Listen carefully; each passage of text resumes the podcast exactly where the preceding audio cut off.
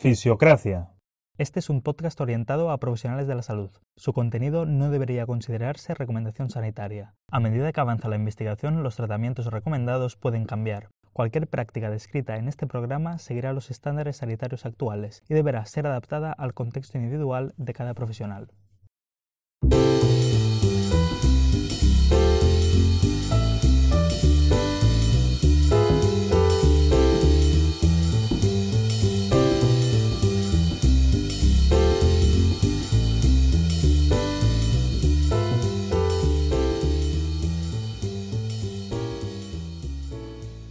Buenas a todos y bienvenidos otra vez. Estamos vivos, los dos, eh, porque que ya, que ya es mucho. Eh, esto es como las series buenas que te hacen esperar así como dos años para la última temporada o algo así. Pues, pues nosotros, nosotros igual. Eh, eh, por lo tanto, pues, pues nada, eh, como ya sabéis, yo soy Gerani Mestre, hoy llevamos un artículo súper interesante y me acompaña pues don Víctor Ortega. hola Víctor. Muy buenas a todos de, de nuevo, después de este largo tiempo de espera. Sí, eh, como decimos siempre, vamos a intentar ser constantes, pero no prometemos nada. Eh, bien, bueno, vamos al grano, que hay muchísimo que hablar hoy, pero un montón. Bueno, espera, espera, espera, que, no, que nos olvidamos. Eh, primero tenemos que saludar a, dos personas, que si no, nos, empezamos con el tema y nos olvidamos. ¿Quieres, ¿Quieres saludar a alguien, Víctor? Me parece que sí. Sí, quiero mandar un saludo a Jesús Aguilera, que es un fisio que he tenido recientemente en un curso, eh, que me ha instigado y obligado a que volvamos a, a, hacer un capítulo del podcast, así que un poco en parte gracias a él, pues nos hemos dispuesto a, a volver, pues no estábamos muertos, estábamos de parranda, como dice la canción. Así que nada, le mando un saludo por aquí que si no, que si no me mata. Muy bien. Pues, eh, y yo mando un saludo a Ramón Grandales, ¿vale? Que este eh, eh, ha sido muy pesado, muy pesado, ah, para, para, bien, ¿vale? Pero para bien de mandar, pues, un montón de ánimos por, por privado, de, joder, por favor, grabad otro episodio, que os escucho siempre, mejor podcast de, de fisio. Y yo, eh, la verdad, creo que podemos coger como una, la fuente más fiable que tenemos es la opinión de experto de Ramón, que claramente, según él, dice que somos el mejor podcast de fisio de, de, no diremos del mundo, diremos de habla española, bueno, para no para no ser muy injustos. Y está, y está claro que para que eso siga siendo así, no tiene que buscar absolutamente ningún podcast más, seguir escuchando este y ninguno, y seguirá, y seguirá siendo el mejor seguro. Efectivamente, no, no hace falta explorar más, ni hipótesis alternativas, ni nada. Ya hemos llegado a la verdad, ya está, punto. Eh, se ha instalado el dogma. Este es el mejor podcast. O sea que, perfecto. Nada, pues vamos, vamos a ello que si no decimos más chorradas aún. Em, bueno, hoy tenemos un artículo que se llama Exercise is the real polypill, que es básicamente el ejercicio es la polipíldora real. Em, por nuestra sorpresa y nuestro agrado, pues em, los autores son tres españoles y un americano. Eh, son Carmen Fiuzaluces, Nuria Garatachea y Alejandro Lucia, o Lucía, los, los, tres, creo que es Lucia, los, los tres españoles, em, que son de la Universidad Europea de Madrid, em, del Hospital 12 de Octubre de Madrid y de la Facultad de Ciencias de Salud y Deporte de la Universidad de Zaragoza. Em, y luego está pues eh, Nathan A. Que es de Cleveland, Ohio. y la verdad que mm, no os quiero hacer mucho spoiler, pero que para mí es uno de los mejores artículos que he leído en los últimos años. Em, está muy bien hecho.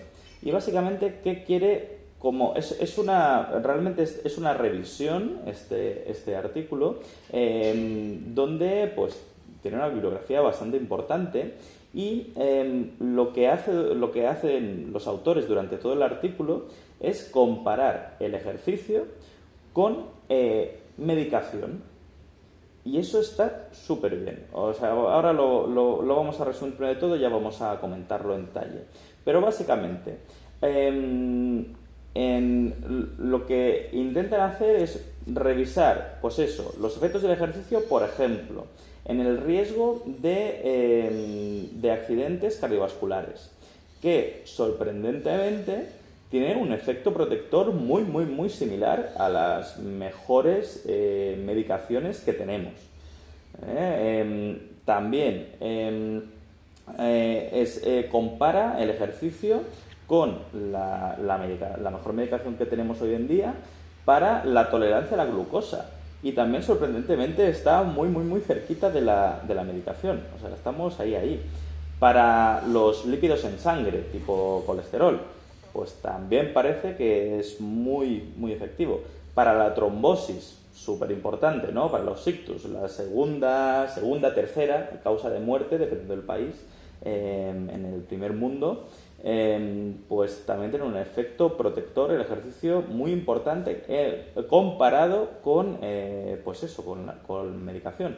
Eh, la presión arterial, Incluso la presión arterial parece que el ejercicio puede obtener mejores eh, resultados que la medicación, cosa que no nos sorprende para nada. Em, y nada, luego em, tenemos también, em, aparte de estos eh, factores concretos, pues eh, cómo, ¿no? o sea, de qué forma ¿no? el ejercicio podría tener ese tipo de efectos. Porque una cosa es, vale, el ejercicio tiene efectos para disminuir eh, esos riesgos, pero ¿de qué forma lo hace? ¿no? Y ellos ahondan muchísimo en lo que es pues la síntesis de mioquinas, digamos, que es básicamente que cualquier ejercicio que sea capaz de generar una hipertrofia o sea capaz de generar adaptaciones neuromusculares en general, básicamente que tengamos un músculo más sano y más funcional, implica que va a haber beneficios, va a haber beneficios como mínimo para el sistema cardiovascular, pero que realmente ellos exploran eh, beneficios para la neurogénesis, para el sistema nervioso central, eh, beneficios para, em, digamos, eh, incluso hígado, páncreas, ¿vale? Para los, las vísceras en sí. O sea que básicamente parece que para que nuestro cuerpo, nuestro organismo, nuestro sistema digestivo, nuestro sistema nervioso, etcétera, funcione de forma correcta y de forma óptima, eh, es necesario que el músculo pues esté mm, eh, sano y esté funcional. Y ellos exploran muy bien esta, esta variable, básicamente, de el ejercicio tiene efectos beneficiosos, pero no se quedan así de forma abstracta, sino intentan ahondar con todo el tipo de señales moleculares, todo el tipo de, digamos, de fisiología que explica esas, esas mejoras. Y eso, la verdad, que me ha gustado mucho, porque eso lo hemos explicado mucho, lo de eh, ¿Os acordáis del ratoncito Pérez? ¿no? Que yo podría hacer un, un, estudio pues, demostrando que el ratoncito Pérez lleva más eh, regalos a los niños ricos que a los pobres. Bueno, em, y, eh, por eso digo que a veces podemos cometer errores solo em, analizando ensayos clínicos aleatorizados si no estamos analizando las ciencias básicas. Y este, este artículo está genial porque hace una recuperación desde ciencias básicas a ensayos clínicos aleatorizados. Eh, y también eh, eh, introduce la magnitud del efecto, el tamaño del efecto que tiene el ejercicio en comparación con la medicación. O sea, perfecto, tiene todas las variables que nos gustaría ver en un artículo de comprensión de la fisiología humana.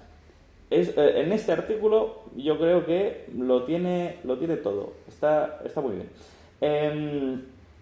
No voy a ahondar en muchísimos más detalles. Eh, después hay un último párrafo donde básicamente hablan del ejercicio y de la medicina regenerativa, que esto ya eh, entramos en, en, básicamente en cómo dosificar el ejercicio y qué cantidades de ejercicio son necesarias para conseguir variables concretas, ¿no? como por ejemplo la regeneración del endotelio vascular o eh, como por ejemplo podemos ver eh, cómo eh, regular pues básicamente según qué, em, o sea, demencias, etcétera, ¿no? Cómo disminuir ese, o sea, los efectos nocivos que tienen esas patologías a través del ejercicio.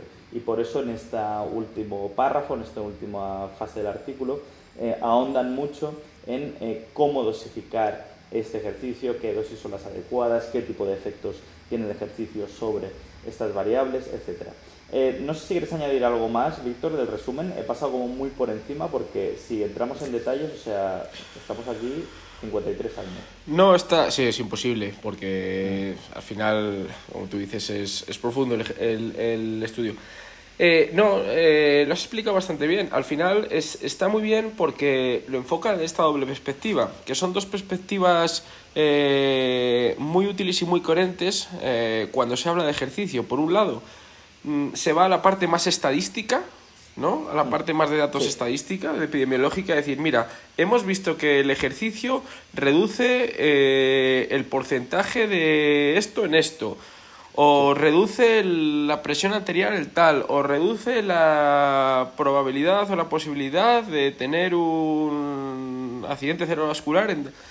Estos datos estadísticos están muy bien, porque al final muchas veces son los que manejamos o manejan quizá la gente que tiene que tomar decisiones que no le importa la fisiología o la biología porque no le tiene que importar. Es decir, que son datos eh, eh, más estadísticos. Pero luego, esos datos estadísticos, epidemiológicos, están justificados de una perspectiva más biológica, más fisiológica. Es decir, está, que es lo que sustenta lo uno en lo otro. Entonces está muy bien porque el estudio, en una primera parte, te habla un poco más de esta epidemiología y luego te ahonda un poco de los principios biológicos y fisiológicos, que es lo que a nosotros, entre comillas, nos debe importar, sobre todo, de por qué se producen esta, esta serie de cambios. Con lo cual, como dices tú, creo que es un, un estudio bastante acertado y además eh, bien resumido para lo extenso que puede ser eh, este tema. Efectivamente. Para ilustrar un poco lo que decías, eh, por ejemplo, si vamos a eh, la regulación de la presión arterial, eh, ahora estoy mirando cómo se llama el, gráfico en bosque, que está súper bien porque pone, básicamente, o sea, quiero que se imaginen ahora los oyentes, básicamente tenemos el, el gráfico y tenemos el cero en medio, ¿vale? Y tenemos pues 4, 4, 8 positivo a la derecha y menos 4, menos 8, menos 12, menos 14 negativo a la izquierda. O sea, em, y aquí tenemos una serie de, mm, de estudios que recogen, eh, por ejemplo, eh, el ejercicio de, resistencia. Eh, o sea, básicamente el ejercicio aeróbico. Y luego también recogen el ejercicio isométrico, ¿no? de, de mm, de eh, ejercicio isométrico de trabajo de fuerza se refiere, o ejercicio de fuerza más dinámico. Y lo que hacen es básicamente em, resumir ese efecto en el gráfico y lo ponen a lo largo de ese eje ¿no? de, números. Eh, para que nos entendamos, si está encima del cero, eh, significaría que no tiene ni un efecto positivo ni uno negativo. Em, si está en el eje positivo, o sea, de 4, 8, 10, significa que tendría un efecto negativo, ¿vale? Esto que no nos confunda. O sea, esto tendría un efecto negativo para la presión arterial, porque significa que se correlaciona positivamente con la, con la tensión arterial. Eh, por lo tanto, cuanto más se relaciona positivamente con el aumento de tensión arterial, significa que más efectos nocivos tiene. Si, por ejemplo, tuviéramos, em, pues eso, un eh, eh, o sea, que el estudio estuviera encima del 4 positivo, del 8 positivo, significa que está aumentando cuatro veces eh, la tensión arterial haciendo ejercicio que si no haces ejercicio. ¿no?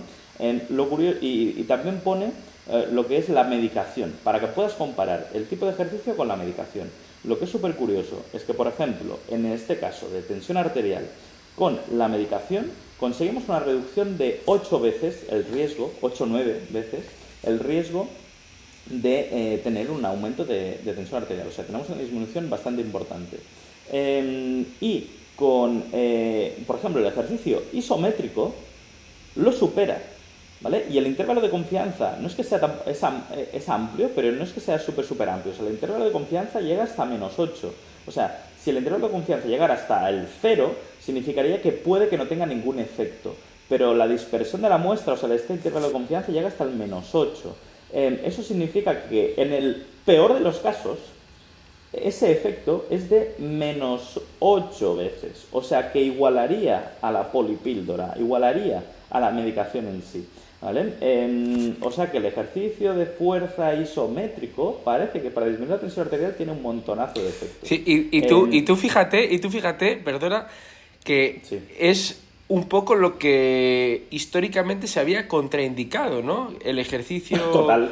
isométrico. No Efectivamente, no cojas pesos durante cierto tiempo mantenido porque las isometrías pueden eh, al final, ¿no? Es decir, lo, que en pequeñas dosis eh, estresa, pues, pues adapta, evidentemente.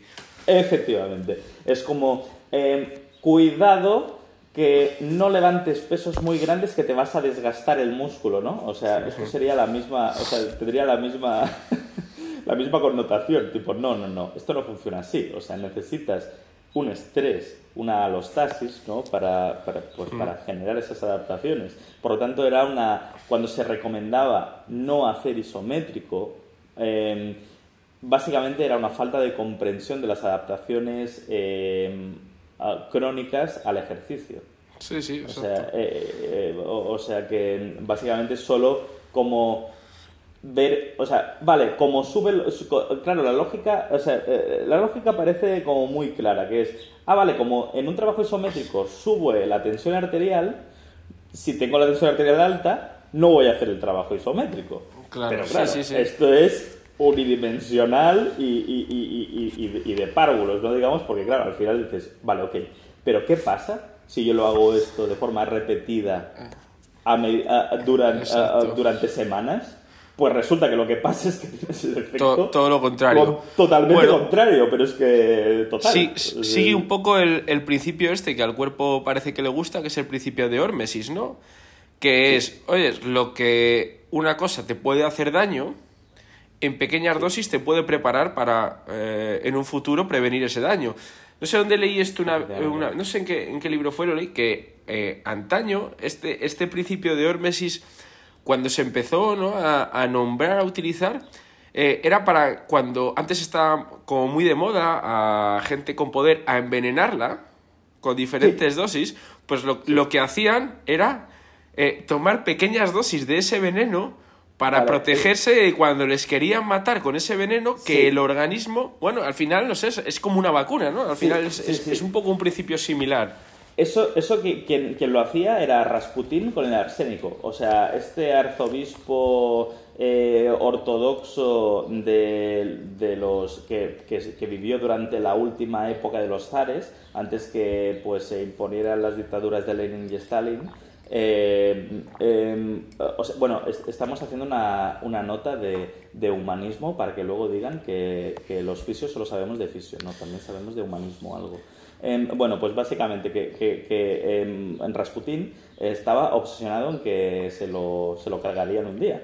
Em, y, básicamente lo que hacía era tomar arsénico con dosis muy bajas y precisamente intentaron envenenarlo con arsénico y no lo consiguieron matar. O sea, es, eh, es algo muy curioso, o sea, se adaptó su organismo hasta el arsénico, que es una cosa que yo no recomendaría porque dices, hostia, no, no sabes los efectos nocivos a largo plazo que puede tener todo Exacto. pero, bueno, que, que, deja, deja entrever, ¿no? A, a cómo... A cómo... Es que estamos muy acostumbrados a entender el cuerpo, bueno, muy acostumbrados, bueno, sí, muy acostumbrados a entender el cuerpo como las máquinas, como máquinas, ¿no? Y es que somos totalmente contrarias a las máquinas. Es decir, que sí, compartimos que el paso del tiempo y el envejecimiento pues eh, implica que ciertas cosas eh, desfavorezcan, ¿no? O vayan para abajo. Pero somos contrarios, una máquina. Una máquina, cuanto más la uses, peor. Un sistema vivo, orgánico, biológico, cuanto menos lo uses, peor. Efectivamente, y es, y es, más, o sea, yo creo que el modelo que deberíamos basarnos para intentar explicar los efectos en el cuerpo humano es más el parecido a un jardín, que digo yo. O sea, ¿qué, qué, necesita un jardín? Un, jardín necesita sol, necesita abono, necesita agua. Eh, sí que es cierto que demasiado sol, demasiado abono o demasiada agua, o eso, si se lo das en el momento inadecuado, ¿vale? Te puede dañar. O sea, al final es como, claro que necesitas sol, agua y abono para hacer un huerto, para hacer un jardín. Pero lo necesitas también en el momento adecuado, comprender un poco em, el comportamiento ¿no? biológico de esa planta y de ese ecosistema. Al final es, vale, sí, lo necesito. Si dejo de ponerle agua, se muere. Si dejo de ponerle sol, se muere. Pero también tengo que ajustar esas dosis. No puedo ponerlo en el sol del Sáhara. Eh, eh, y depende del tipo de planta, etcétera. A lo que me refiero es, yo creo que el modelo que tenemos que tener en la cabeza no es el de coche que se desgasta, de máquina que se desgasta cuando se utiliza, sino es más el concepto de, vale, yo quiero tener frutos, o sea, quiero que mi, mi huerto me haga unos tomates eh, cojonudos, o sea, quiero que mi cuerpo sea muy funcional, de sus frutos, por lo tanto, necesito que esas variables estén ajustadas al máximo, pero las necesito. O sea, no, no, por lo tanto, y se ha visto, y me encanta la introducción que hacen, que hacen en el artículo, que empiezan con una introducción más evolutiva. O sea, básicamente dicen que eh, nuestro cuerpo ha evolucionado para ser, para ser cazadores recolectores con acceso, eh, como, con muy poco acceso a la comida. Y eso es, muy interesante. O sea, resulta que estamos hechos para movernos un montonazo de tiempo recolectando y o cazando. Y además, o sea, después de hacer todo este ejercicio, conseguimos muy poca comida, normalmente. Em, o sea, eh, qué curioso que no puede ser más contrapuesta a la realidad hoy en día, que es al revés. Al revés, eh, lo que nos pasa es podemos estar en sedentarismo por completo todo el día y tenemos acceso muy fácil a muchas calorías de golpe. O sea que básicamente estamos en un contexto que no estamos adaptados a él. Y es y es y es súper curioso que eh, siempre se habla de los beneficios del ejercicio y yo, eh, a mí me parece mucho más lógico el inverso. No es los beneficios del ejercicio, o sea, es que estamos hechos para hacer ejercicio constante. Y si no lo hacemos, nuestro cuerpo funciona mucho peor. Es como si hubiéramos normalizado que es normal que un cuerpo humano tenga más grasa que músculo. O sea, y no, no es lo normal. O sea, lo, lo normal es tener mucho más tejido muscular y estar fibradísimo eh, y claro que puedes tener grasa, pero realmente el músculo lo tienes en mucha mayor medida. Eh, eh, por lo tanto, estamos en un contexto artificial que, que yo creo que estamos normalizando, ¿sabes? Mm, pues eso, conductas y estamos normalizando como, pues nada, que el ser humano es esto, y no, esto es el ser humano moderno. Realmente el ser humano es otra cosa, porque hemos sido otra cosa durante millones de años, ¿no?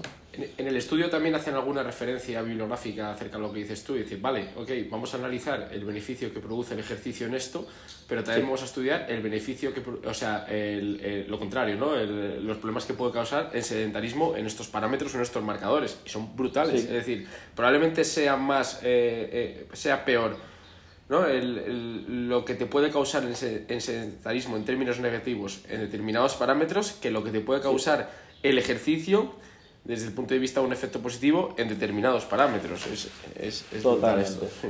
Por eso, por eso muchas veces dentro, dentro de los modelos, ¿no? para llevarnos una perspectiva clínica, dentro de los modelos muchas veces en determinados tipos de pacientes, sobre todo pacientes, pues eso, con eh, comorbilidades, pacientes con patologías clínicas, pacientes con, con alteraciones sistémicas, eh, una de las cosas que se puede, vale, vamos a pautar ejercicio, pero antes incluso de pautar ejercicio hay una cosa que se llama ruptura del sedentarismo. Es decir, eh, ¿cuántos meds ¿no? gastas tú en tu día a día? ¿Cuál es tu día a día? Porque a lo mejor lo que, te, lo que tienes que intentar salir es un poco de ahí.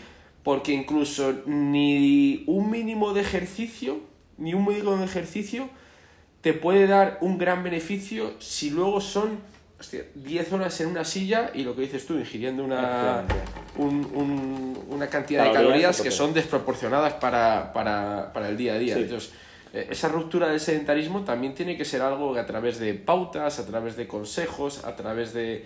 Eh, a, veces son pequeños detalles, eh, pero que también forman parte del, del tratamiento.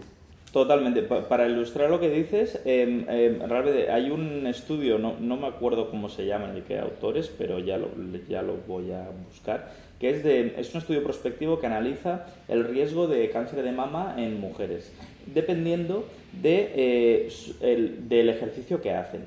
Y lo curioso es que no solo mide el ejercicio, sino mide también el tiempo de sedentarismo y si están haciendo interrupciones de ese sedentarismo. Y eso es súper interesante porque resulta, resulta que tienen, hay un grupo que son sedentarias y no hacen ejercicio.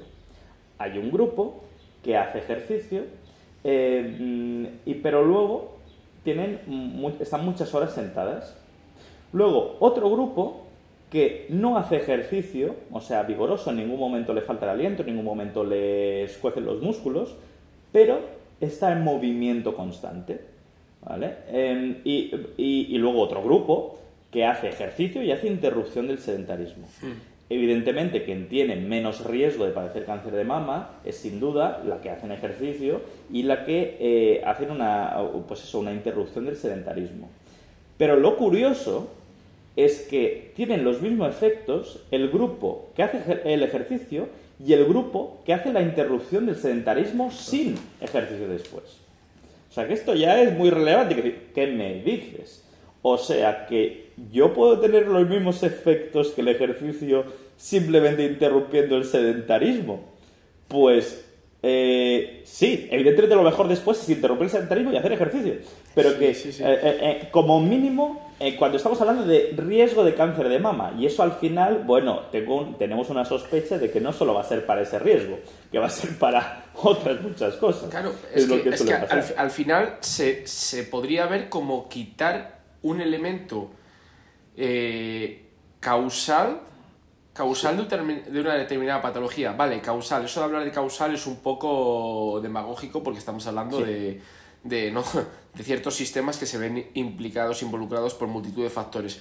Pero realmente el sedentarismo tiene una relación muy directa, por todo lo que provoca de forma directa o indirecta, con este tipo de patologías. Entonces, entonces, realmente, aunque sea una forma muy simplista de decirlo, o no una forma muy real de decirlo, al final salir del sedentarismo es quitarte un evento causal muy importante para determinadas eh, patologías. Entonces, eh, es que es muy coherente como está. Es que esto tiene mucha relación a lo que hemos dicho antes. Joder, es que a veces eh, es más el efecto del sedentarismo en términos negativos que del ejercicio en términos beneficios. Claro, tú al final que estás quitándote del medio el sedentarismo, ¿qué es, ¿en qué estás influyendo indirectamente? En esos efectos negativos del sedentarismo que tienen unas, una capacidad de modificar más que el efecto beneficioso. Y al final tampoco, es, tampoco es tan difícil. Yo sé, se me vienen pacientes a la, a la cabeza en los que yo he podido pautar este tipo de cosas. Pues eso, pacientes con comorbilidades, pacientes con dolor persistente, patología a lo mejor sistémica, autoinmune, que tienen, pues eso, mm, alteraciones de sueño, problemas, ¿no? De eh, ansiedad, situaciones un poco, joder, y que encima son sedentarios, que duermen mal, este típico insomnio tardío que no te puedes dormir, luego te levantas y estás como toda la mañana muy planito, ¿no? Como si estuvieras, entre comillas, hablando mal, muy parasimpático por la mañana y tal. Hostia, meter pequeños picos ahí que genere el, organismo un, pequeño pico de estrés, de adrenalina, de cortisol agudo, eh, eso es, es, sencillo de hacer. Oye, si estás trabajando en una oficina 10, 8 horas, 10 horas, hostia, tienes tres pisos, ¿por qué no cada ratito, dos, tres o una o... Te subes rápido, te levantas como si fueras al baño y te subes tres, cuatro pisos de prisa, que te sientas en la silla y estás... ya has metido un pequeño estresor al organismo que no te has pasado toda la mañana y luego pues pequeños mm. hábitos, todo este tipo de cosas, oyes, porque al final es que no son ni ejercicios, es decir, que son cosas que al final no, no requieren un gran esfuerzo hacerlas y que pueden tener un gran, un gran efecto. Sí, sí. Em, es, es, em, sí que es verdad que al final la interrupción del sedentarismo es relativamente sencilla de hacer en muchos pacientes y que puede aportar muchos beneficios. O sea que al final sería como la intervención que, eh, o sea, muy práctica con muchos beneficios. O sea que es algo que yo creo que casi en todos los pacientes se les puede proponer de decir, oye, cuando estás estas ocho horas, tal. Bueno, es que simplemente, o sea, ya para ejemplificarlo, ¿no? Pero hay mucho más riesgo de tener un trombo, de tener un ictus, eh, cuando hemos viajado en avión durante mucho tiempo. O sea, es que esto ya es relevante, en el sentido de que, eh, o sea, significa Mira, eh, porque podríamos decir, joder, pues vaya cuerpo de mierda que tenemos, porque la evolución no ha solventado esta, esta, este pequeño inconveniente, que es básicamente, o sea que si estoy 7 horas, 6 horas sentado sin moverme, tengo bastante más riesgo de trombo que puede matarme literalmente. Eh, eh, pero vaya mierda cuerpo, ¿no? Podríamos decir. Ya, pero es que lo que está pasando es que es algo que está pasando desde la revolución industrial. Eh, eh, que, hace 100 años, es que nunca había pasado en la historia de la humanidad que pudiéramos tener el lujo de estar 6 horas sentados sin hacer nada. Eh, por lo tanto, claro, pues, pues claro que las plaquetas, cuando yo no tengo ese flujo tan turbulento en, en mis vasos sanguíneos, no tengo esa vasoconstricción y vasodilatación constante, tengo simplemente una vasodilatación. Allí, claro, se pueden acumular plaquetas mucho más fácilmente. Me hacen pues un agregado de plaquetas y evidentemente pues es un trombo. Claro, es que no está diseñado nuestro cuerpo para eso. Em, y, es por eso que el otro día publicaba en Twitter un tweet que decía, a ver, yo con mis pacientes no eh, les digo que no clasifiquen el ejercicio como algo, como una opción, como ocio. No, tienes que clasificar el ejercicio como una necesidad básica, porque nuestro cuerpo está diseñado para eso. Es como, les digo, es igual que ducharse. Yo nunca he escuchado a alguien que me diga, me da pereza ducharme, o no he tenido tiempo para ducharme. No, o sea, y, te mueres si, si, no te duchas. No, no te mueres, pero sabemos que no es óptimo, ¿vale? Que la higiene es importante eh, socialmente y en términos de salud. Em, y en, cambio del ejercicio, hay, es que me da pereza hacerlo, es que no he tenido tiempo de hacer ejercicio. No, es que básicamente estamos clasificando el ejercicio como si fuera una opción, como si estuviera en el ocio. y no está en el ocio. O sea, ojalá lo estuviera, ¿sabes? Pero es que no lo está. Está en la necesidad del cuerpo humano. Y, yo alguna vez a algún paciente incluso he dicho así, mira, mira, mm, en tu caso el hacer ejercicio no es una elección, no es una opción, es decir, eh, es más un asunto de, de obligación. O tienes una condición, yo qué sé, tienes una enfermedad reumática importante, bueno, pues mira, pues tienes un parámetro modificable a través del ejercicio que en tu caso es que es casi una pseudo obligación. Y, y, más aún si encima eres, pues has tenido la mala suerte o la buena suerte de que tienes un trabajo de estar ocho horas sentado. Bueno, pues es que es, es, tu situación, con lo cual tienes que equilibrar esto de alguna manera. Oye, pues mira, pues tienes un trabajo que es más activo. Bueno, pues esa suerte que, entre comillas, tiene tu organismo. Sí. Entonces, claro, hay que atender a este tipo de, de circunstancias. Sí, fíjate en la, en la, diabetes, ¿no? que aquí lo dice muy bien en el artículo, que es básicamente la tolerancia a la glucosa Em, o sea, podemos tener efectos positivos a la tolerancia a la glucosa, eh, o sea, igual o más con el ejercicio que realmente con la medicación que tenemos hoy en día.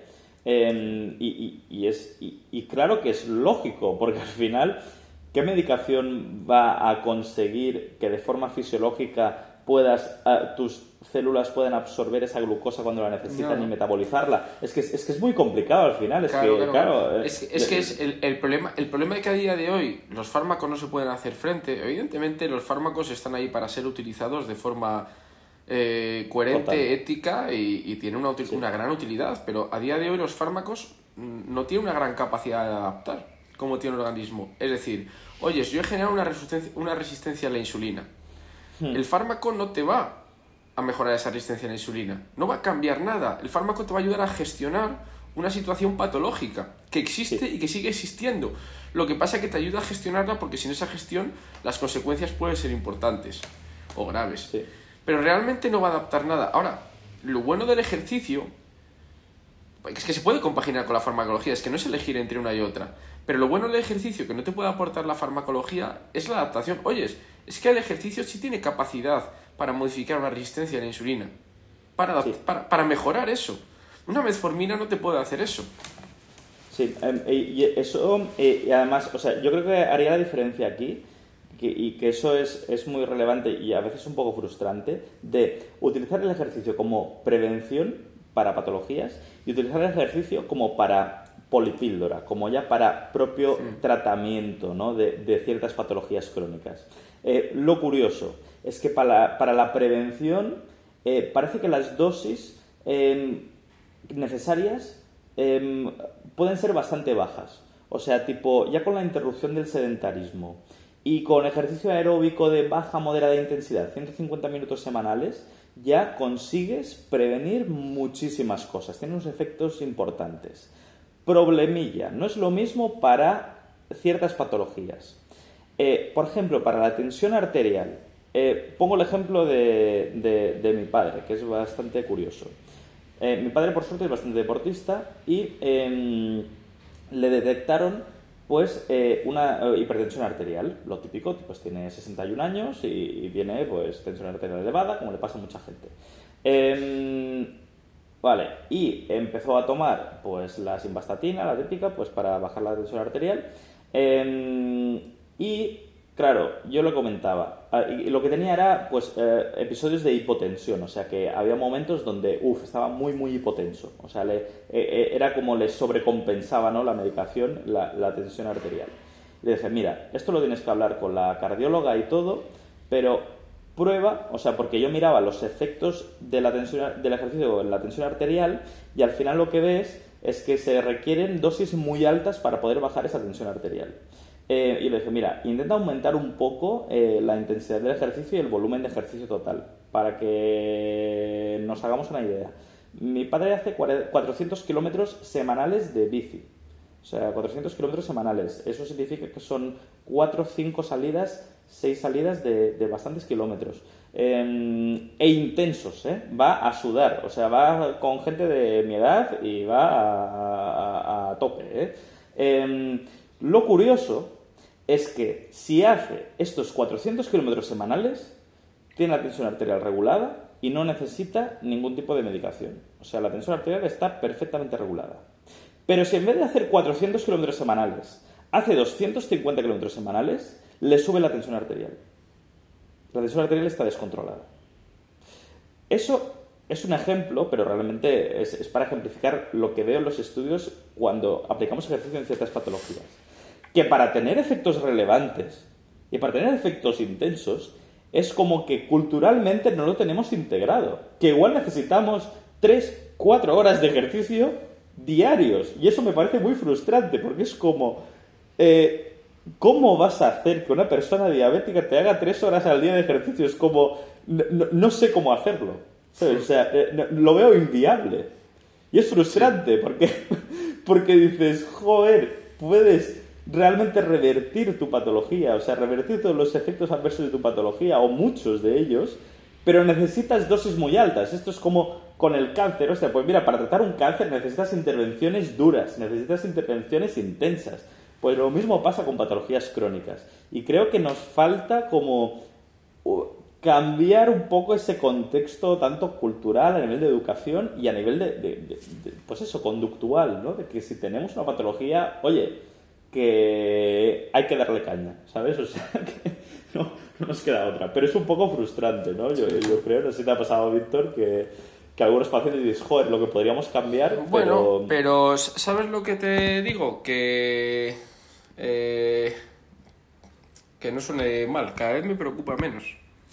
No es que me preocupe menos, ¿no? Es que al final yo soy un mero transmisor de, la, de información. Es decir, al paciente muchas veces eh, vale, ok, yo no, yo no te pido como paciente eh, que juzgues lo que necesitas o no necesitas porque para eso necesitas tener primero información. Y a mm. veces, muchas veces, el paciente no maneja la información necesaria para saber qué es más útil o no es más útil, o qué valor te puede dar el ejercicio con respecto a un fármaco a corto, medio o largo plazo, qué diferencias hay. Ok, o, o qué grado de responsabilidad mm, puede tener hacer ejercicio. Porque hablamos de que el ejercicio es bueno, pero realmente eh, no somos conscientes, el paciente no es muy consciente de el ejercicio es bueno, pero parece, que más, parece que es más una cosa que se dice, pero, pero lo que hay detrás de esa frase puede ser muy profundo, ¿no? Entonces, al final, yo soy el encargado de transmitir la información al paciente, que el paciente maneje la información de por qué es tan necesario y por qué es tan importante y por qué hay que cambiarlo desde una perspectiva de ocio, como dices tú, una perspectiva de salud y de obligatoriedad como puedes tener ir al trabajo. Y una vez se lo ha transmitido bien, comunicado, el paciente lo ha entendido y no lo hace, yo creo que ahí ya toda la culpa no es mía. Es decir, yo puedo asumir un porcentaje de culpa siempre, pero evidentemente cuando el paciente tiene la información y no quiere hacer, y tú le has facilitado todo, le has facilitado la información, le has facilitado el, cómo tiene que hacerlo, porque le has dado unas pautas, te has adaptado, le has adaptado esas pautas a, entre comillas, a su tiempo, has intentado eh, ¿no? hacerlo de la manera eh, más apropiada para que le resulte lo más fácil al paciente llevar a cabo eso. Y no lo lleva a cabo, hay que asumir que el paciente siempre tiene cierta responsabilidad sobre eh, el tratamiento que va a realizar y si esa parte, esa proporción de parte que corresponde a su culpa no la lleva a cabo, pues ya no me frustro tanto. O me frustro, pero digo, no, pues me da igual. O sea, me da igual. Es decir, yo, eh, yo he hecho mi labor. Ahora, si es mi madre o mi padre, pues a lo mejor le tengo que coger de la pechera y decir, oye, ¿tú qué pasa? Pero porque hay un vínculo sentimental.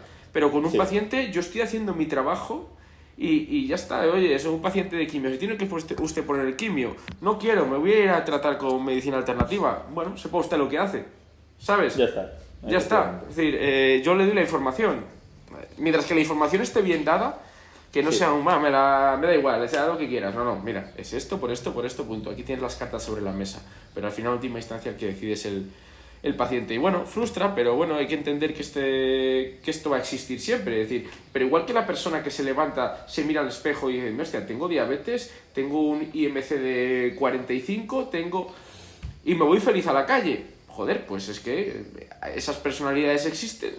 ¿Y qué voy a hacer yo frente a eso? Pues oye, hay gente que yo, yo desde mi perspectiva digo, joder, qué poco se quiere la gente. Bueno, a lo mejor es mi prisma y mi forma de verlo eh, que es diferente a la suya, pero es como lo veo yo. Entonces, hay, hay gente que hay que asumir, que no sé, a lo mejor es que su salud no le, no le interesa tanto y no está dispuesto. Es decir, el paciente que va feliz a la calle con todas esas comorbilidades eh, y sigue siendo feliz es que a lo mejor no le preocupa tanto ese tipo de cosas, no lo sé.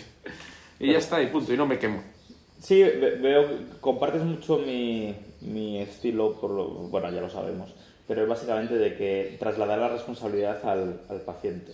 O sea, que esto no implica que yo haga el trabajo a lo rápido y le diga eso a lo rápido de una forma muy poco elegante y diga, ah, pues si no lo hace es su responsabilidad. No, no estamos hablando de eso. Estamos hablando de, voy a intentar transmitirle esto y ponerle en el contexto que yo pueda controlar lo más adecuado posible para que él pueda realizar ese cambio de conducta.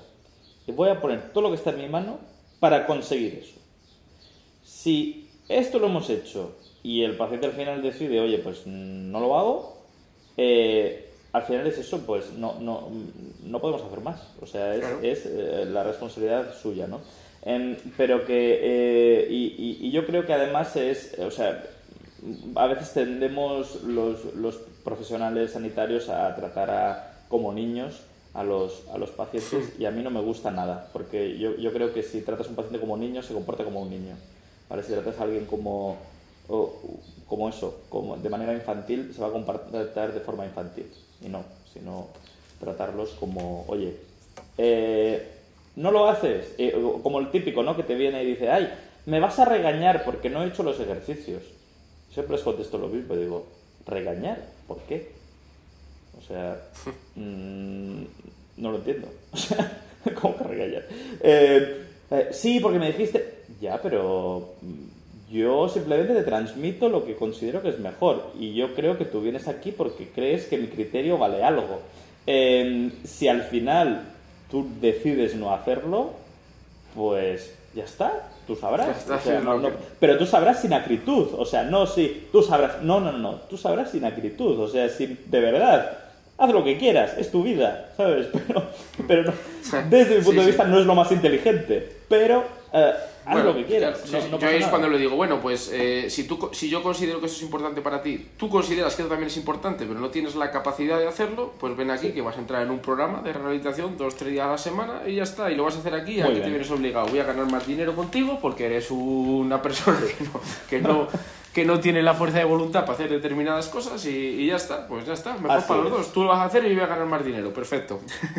Así es. Y aquí está, y aquí está la labor eh, nuestra de facilitar socialmente también Claro. tener esos programas, ¿no? En la Claro, clínica. claro, claro, Eh, claro. Sí, sí, en- pero- en- yo mismo, pues nosotros en la clínica tenemos el, el programa de ejercicio terapéutico, que eso son dos o tres veces a la semana que vienen pues pacientes con patologías crónicas, porque saben que si no, pues no lo hacen. Ya está, pues ya está, genial. efectivamente. Pues eso para estamos. Igual que hay un restaurante porque te da pereza hacerte la comida y ahí te la dan y ya está rica, pues esto es lo mismo. Así Sí, es. Ya está. Así. Pero, pero bueno. Eh, ¿Destacarías tú algún aspecto negativo del estudio? Porque siempre criticamos a los estudios. Toma, Eh, te tiro la sí. piedra antes de que me la gasto a mí. La pregunta te la hago yo a ti. Vale, destacaría algo negativo, claro, lo que estábamos hablando antes a, a, a- a micro cerrado. Em, es que realmente el ejercicio tiene una... Es un, es, un artículo que decir eh, descriptivo em, de revisión em, que, bueno, venga, si tuviera que destacar algo, hay eh, sí que hace referencia a mu- muchos ensayos clínicos aleatorizados donde comparan grupo de ejercicio con grupo de medicación, genial. Em, pero es cierto que hay muchos observacionales también.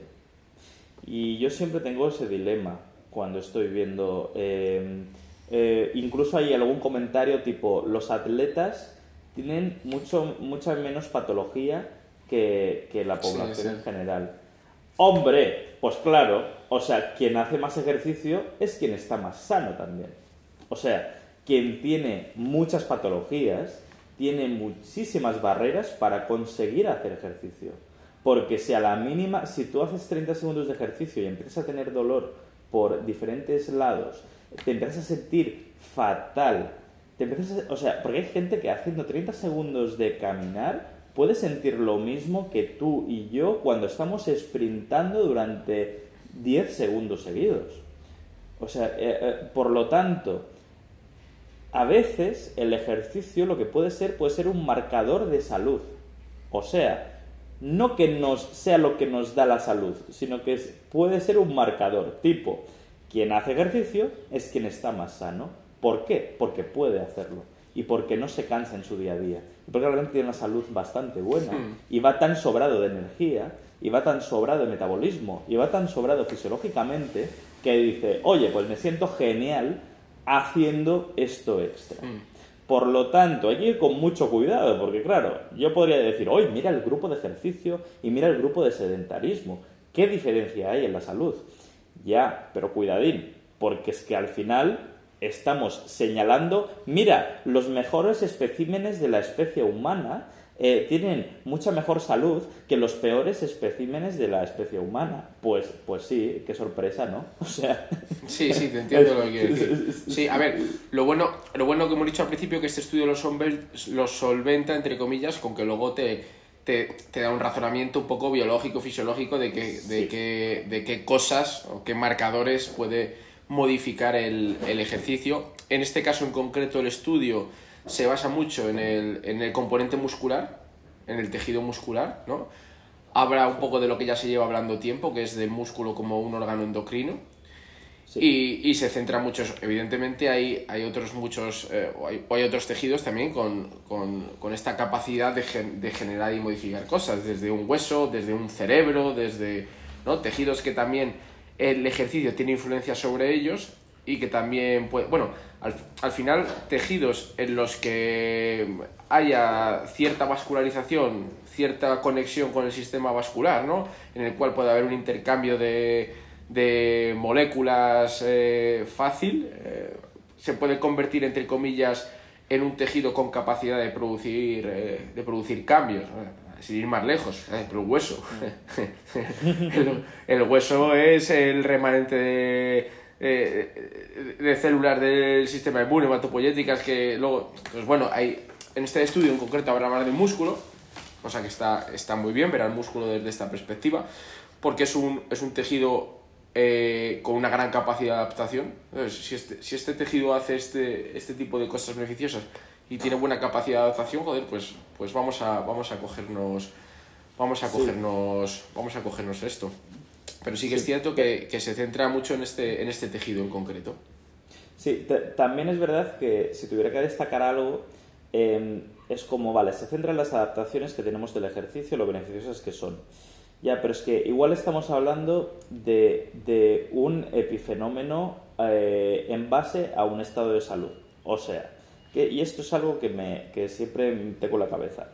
Em, por ejemplo, un, un adulto joven, eh, 18 19 años, que empieza a hacer trabajo de fuerza debido a que es joven y que, por ejemplo, sus niveles de testosterona pueden ser muy altos, que hay una relación muy íntima entre los niveles de testosterona y la, y la hipertrofia que podemos tener, ¿vale? Pues debido a eso, o sea, yo tengo un aumento de la masa muscular. Claro, yo podría llegar a la conclusión de que, hoy mira, esas adaptaciones en la masa muscular son positivas para la salud. Pero igual, lo único que yo estoy observando es el individuo que es capaz de generar masa muscular ya de base.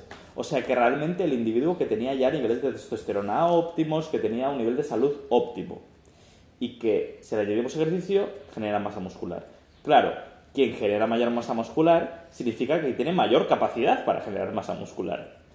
Y por lo tanto, yo podría estar relacionando, uy, la masa muscular es lo que te da salud, cuando realmente lo que está pasando es quien realmente ya está más sano de base y tiene un organismo mm, pues mm, más óptimo, es que realmente tiene mejor salud, que es algo lógico, ¿sabes? O sea, que hacer esto me hace romper la cabeza un poco siempre, porque todos lo vemos, ¿no? En pacientes que dices, buah, hay según qué pacientes que te ganan una, o sujetos en general, que ganan mucha masa muscular muy rápido.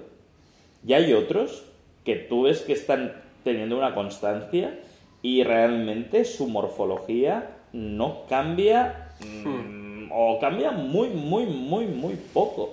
Porque claro, al final a lo mejor estás tratando con un sistema endocrino muy distinto, con un sistema nervioso muy distinto, con... Em, eh, por lo tanto, esto es algo que siempre tenemos que tener en la cabeza desde mi punto de vista, de no emocionarnos en exceso eh, cuando estamos hablando de hiperbeneficios del ejercicio. Que aún así, siendo, eh, ahora como ves algo de abogado del diablo, pero que, eh, pero que realmente em, sí que es cierto que incluso en personas con patología y personas nonagenarias, o sea, 90 años, podemos conseguir ciertas adaptaciones y sí que es verdad que nunca hemos visto que a través de hacer ejercicio, aunque sea una persona con patologías de 90 años, tenga prejuicios para la salud. En todo caso, tiene beneficios. Lo que pasa que es verdad que tenemos que ajustar un poco la magnitud, ¿no? De, vale, ¿cuántos? A lo mejor en según qué persona va a ser muy sutil y en otras va a ser, pues, impresionante. pero bueno, que, eh, sí, pero al, final también el, el, estudio te lo lleva siempre al... Por eso me gusta, el componente a veces más molecular. Es decir, oye, mira, se ha visto que cuando hacemos ejercicio, independientemente de la masa muscular, independientemente de de la modificación de parámetros eh, que sean mayores, ¿no? que tenga una magnitud de efecto que me dé una validez ¿no? al ejercicio como, como, herramienta terapéutica, pues te mira, el ejercicio tiene influencia en este concreto, ¿no? en este estudio sobre las miostatinas. Eh, oye, ese es un generador de unos tipos de interleuquinas eh, antiinflamatorias, ¿no? bueno, pues al final siempre se va a escudar en este aspecto más, más biológico, que luego se puede traducir en mayores o menores cambios, pero, pero que sin ninguna duda ver este tipo de respuestas son, son positivas. Es decir, no, lo dices tú, decir, por efectos, efectos, efectos negativos eh, tiene pocos cuando está bien dosificado ¿no? el, el, ejercicio, que esa, que, esa es, esa es otra cosa ¿no? que también tenemos que, ir mejorando poco a poco en la, dosificación del ejercicio. Luego es cierto que, que el estudio eh, te lo lleva mucho más a aspectos de la salud relacionados pues con variables más sistémicas, ¿no? Sobre todo pues eso, variables cardiovascular, te habla pues de la presión sanguínea, te habla del riesgo de mm, accidentes vasculares o infartos, te habla de cosas como pues, pues todo este tipo de, ¿no? Eh, de, te hablaba de, de, la, de la apoptosis, no, de la, no me sale ahora la palabra, bueno, eh, te lleva el ejercicio a este, a este tipo de, de, de variables, ¿no? que son Sí. variables más biológicas. de, de ciencias básicas, sí. Sí, y, y- y- y al final yo creo que la visión que nos, o sea, digamos, eh, aumenta eh, nuestra sospecha de que el ejercicio es muy beneficioso para nuestra salud, el hecho de que podamos confirmar a, a diferentes niveles de evidencia científica, pues que eso está sucediendo. ¿No? Esto está sucediendo a nivel molecular, esto está sucediendo a nivel celular, esto está sucediendo a nivel tisular, esto está sucediendo a nivel orgánico e incluso si comparamos dos grupos de individuos, uno hace ejercicio, el otro no hace ejercicio, o le imponemos a uno hacer ejercicio, el otro no lo imponemos, o lo comparamos con medicación, lo dejamos de comparar con medicación, caray, todo apunta Sí, sí, al sí, mismo sitio. Y además ah, me gusta mucho pensar en, a- a- en niveles evolutivos, ¿no? Em, o sea, em, por ejemplo, eh, eso, bueno, es un poco fricada, pero creo que es interesante. Em, ¿Qué es básicamente? Eh, eh, estaba investigando el otro día la síntesis de vitamina D. Y la vitamina D, lo importante que es para nuestro cuerpo. Porque resulta, y esto es para ejemplificar una cosa, la vitamina D em, es el, único componente que no podemos adquirir a través de la dieta. Es el único.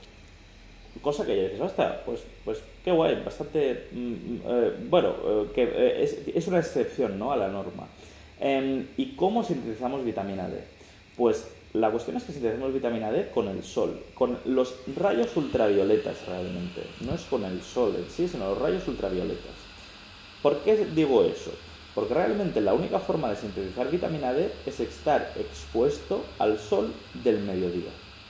Y depende de tu coloración de piel, si por ejemplo eres más oscuro de piel, tienes que estar más tiempo expuesto, porque tienes una capa protectora de melanina que, eh, que realmente te está como um, pues eh, protegiendo de, de- que esos rayos ultravioletas incidan en las moléculas de ácidos grasos que se convierten en vitamina D, ¿vale? Em, em, básicamente, ¿no? Y si eres más blanco de piel, necesitas menos exposición al sol.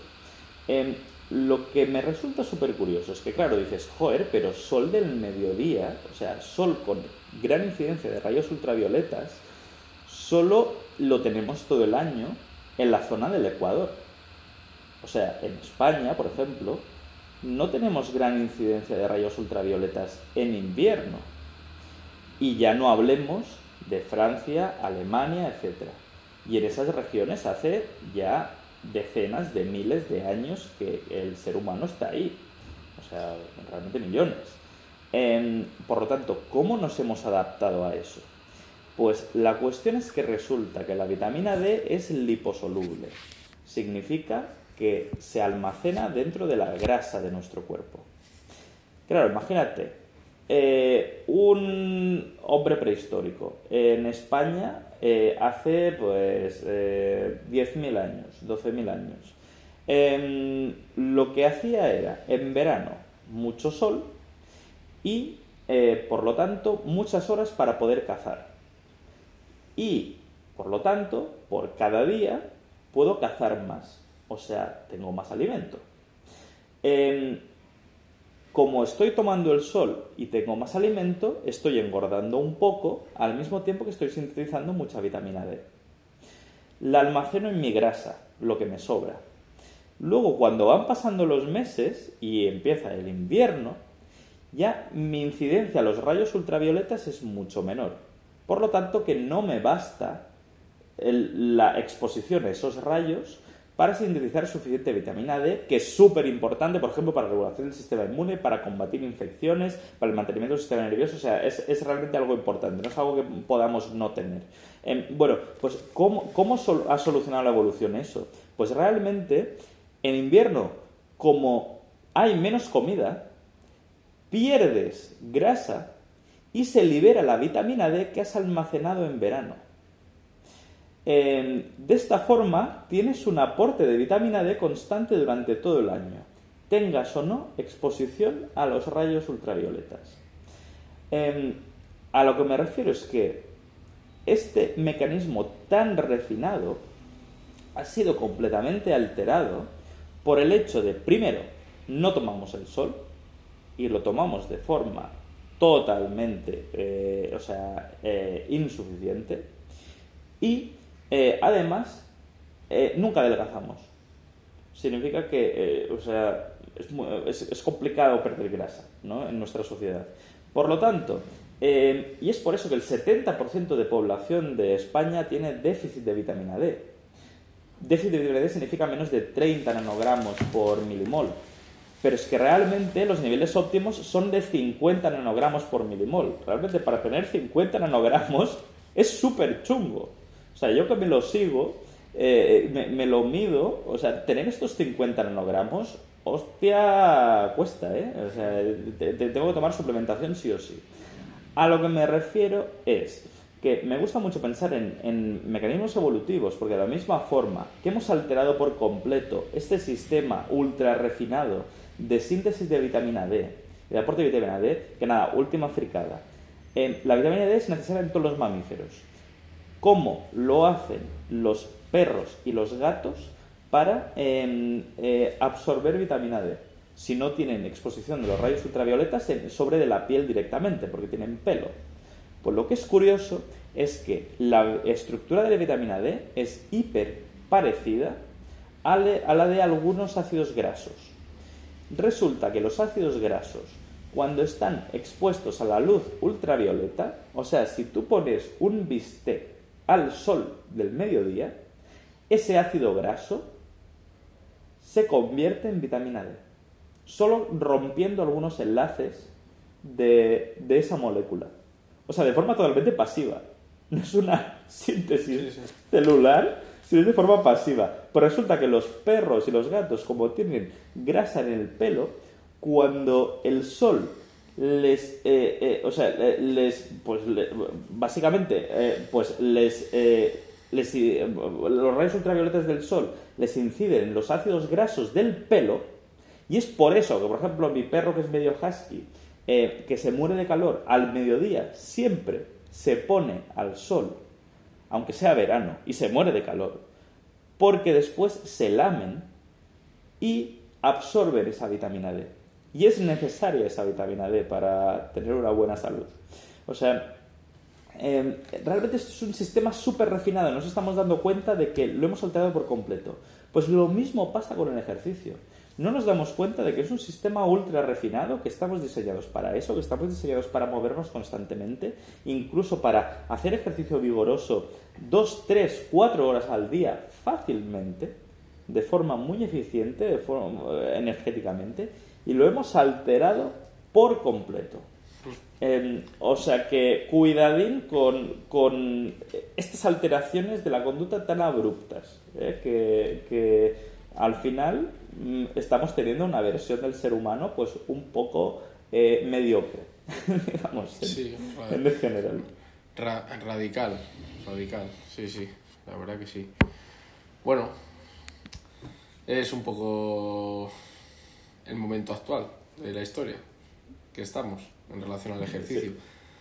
Nosotros al final, bueno, eh, otra cosa que este estudio no, no habla mucho, eh, es la capacidad o el potencial del ejercicio para temas relacionados con la patología musculoesquelética, para el dolor musculoesquelético, bueno, que es, que es una de, de nuestras principales mm, causas por las cuales nosotros tenemos que echar mano del ejercicio.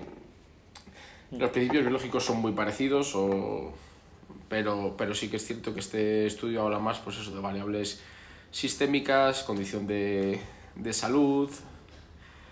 Y el ejercicio es muy útil para esto, pero no hay que olvidar también que para otra serie de cosas que no hace referencia al artículo, también el ejercicio es, es fundamental. Mm. Para patología, dolor musculoesquelético. Pasa que, bueno, al final las vías ¿no? pues son, son un poquito distintas. Pero al final el ejercicio es que yo diría que más de una polipíldora, porque la polipíldora siempre, al final, polipíldora por definición es ¿no? la polipíldora, la que te mejora el componente cardiovascular, tensión, colesterol, pero, pero incluso es más que una polipíldora, no, no es como una polipíldora, sino que es más, porque hay otra serie de variables en los que el ejercicio incide positivamente, que no tiene que ver con, con estas. Mm, mm. Em, totalmente. ¿Qué, ¿Cuál es, si tuviéramos que apostar por qué mecanismos del ejercicio son más útiles para lesiones musculoesqueléticas, o sea, ¿cuáles apostarías? Un poco de ejemplo, por ejemplo, el tendinopatía, podríamos decir que, bueno, la mecanotransducción y básicamente, pues, la síntesis de colágeno de mayor calidad a través de la carga mecánica sobre el tendón, diríamos que es la principal variable que explica la mejora en la tendinopatía. Eh, pero, eh, pero no en todo. Pero no en todo, ¿sabes? Por ejemplo, en dolor lumbar, no sé hasta qué punto cuál es el mecanismo que influye más, o en dolor cervical, ¿sabes? O, mm, no sé si me explico. ¿Qué otros mecanismos hay eh, Bueno, a ver, es que, es que si hacemos referencia a una patología musculoesquelética tisular, pues evidentemente ahí puedo tener diferentes cosas que están influyendo, ¿no? Eh, evidentemente, el dolor, el dolor eh, tisular está muy relacionado con la fisiopatología que existe en el tejido, ¿no? Y en este índole, dentro de, este, de esta variable, pues principalmente, fisiológicamente hablando, lo que tenemos son cambios más químicos y funcionales que estructurales en el tejido, ¿no? en su componente celular y en su matriz extracelular, e incluso yendo más allá en las terminaciones nerviosas periféricas. Ahí hay cambios de índole funcional, molecular, principalmente hablando, y eso puede derivar en cambios también estructurales, es decir, lo estructural y lo molecular eh, muchas veces está relacionado, no siempre, ¿no? Pero la fisiopatología se define mejor y se entiende mejor si nos vamos al componente molecular y funcional. En este, en este contexto, al final, nuestros tejidos vivos están respondiendo de una determinada manera a un determinado estímulo. Principalmente ese estímulo es mecánico. Es decir, oyes, yo tengo un tendón, hago un determinado ejercicio, le someto una determinada carga mecánica y si nos quedamos en el componente de tejido, pues eh, el tejido responde de una determinada manera. Esta manera es una forma, no me gusta utilizar esa palabra, pero responde de una forma pronociceptiva, es decir, eh, genera unas respuestas biológicas moleculares que van a favor de la nocicepción, que eso no es malo, eso es bueno, porque esas respuestas moleculares al final es un intento adaptativo ¿no? del organismo. Eh, y al final ¿no? Eh, generan el estrés mecánico, genera este tipo de respuestas que mantenidas a largo plazo, esa pronocicepción se puede volver nuestra cuenta porque al final hay cambios funcionales, repito, moleculares cada vez más establecidos cambios fenotípicos, eh, cambios en expresión de canales, en terminaciones nerviosas, algo que favorece, entre comillas, lo que sería una respuesta pronociceptiva ¿eh? derivada de un estímulo. Entonces, eh, a largo plazo pues, puede tener cambios en la matriz extracelular, cambios más estructurales, etc. Entonces, ¿dónde quiero llegar con esto? Es decir, que al final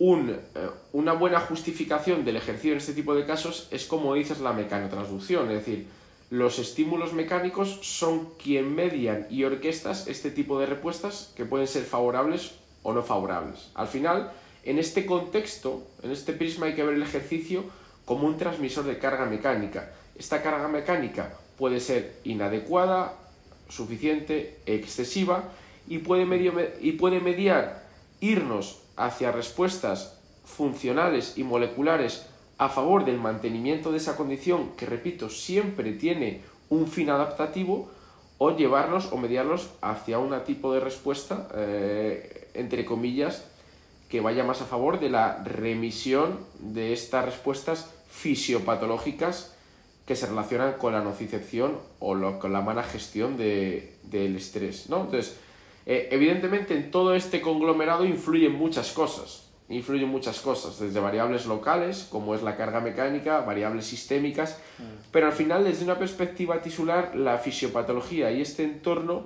es lo que principalmente justifica el síntoma y la función, entre comillas, del tejido, lo que principal, no lo único, lo que principal, y es lo que principalmente yo intento modificar con el ejercicio, viéndolo el ejercicio en este contexto como estrés físico que modula este tipo de respuestas. Entonces, ahí quizá la palabra más coherente sea la mecanotransducción, ¿vale? Es decir, la mecanotransducción es cómo el tejido genera una eferencia o una respuesta derivada de un estímulo mecánico.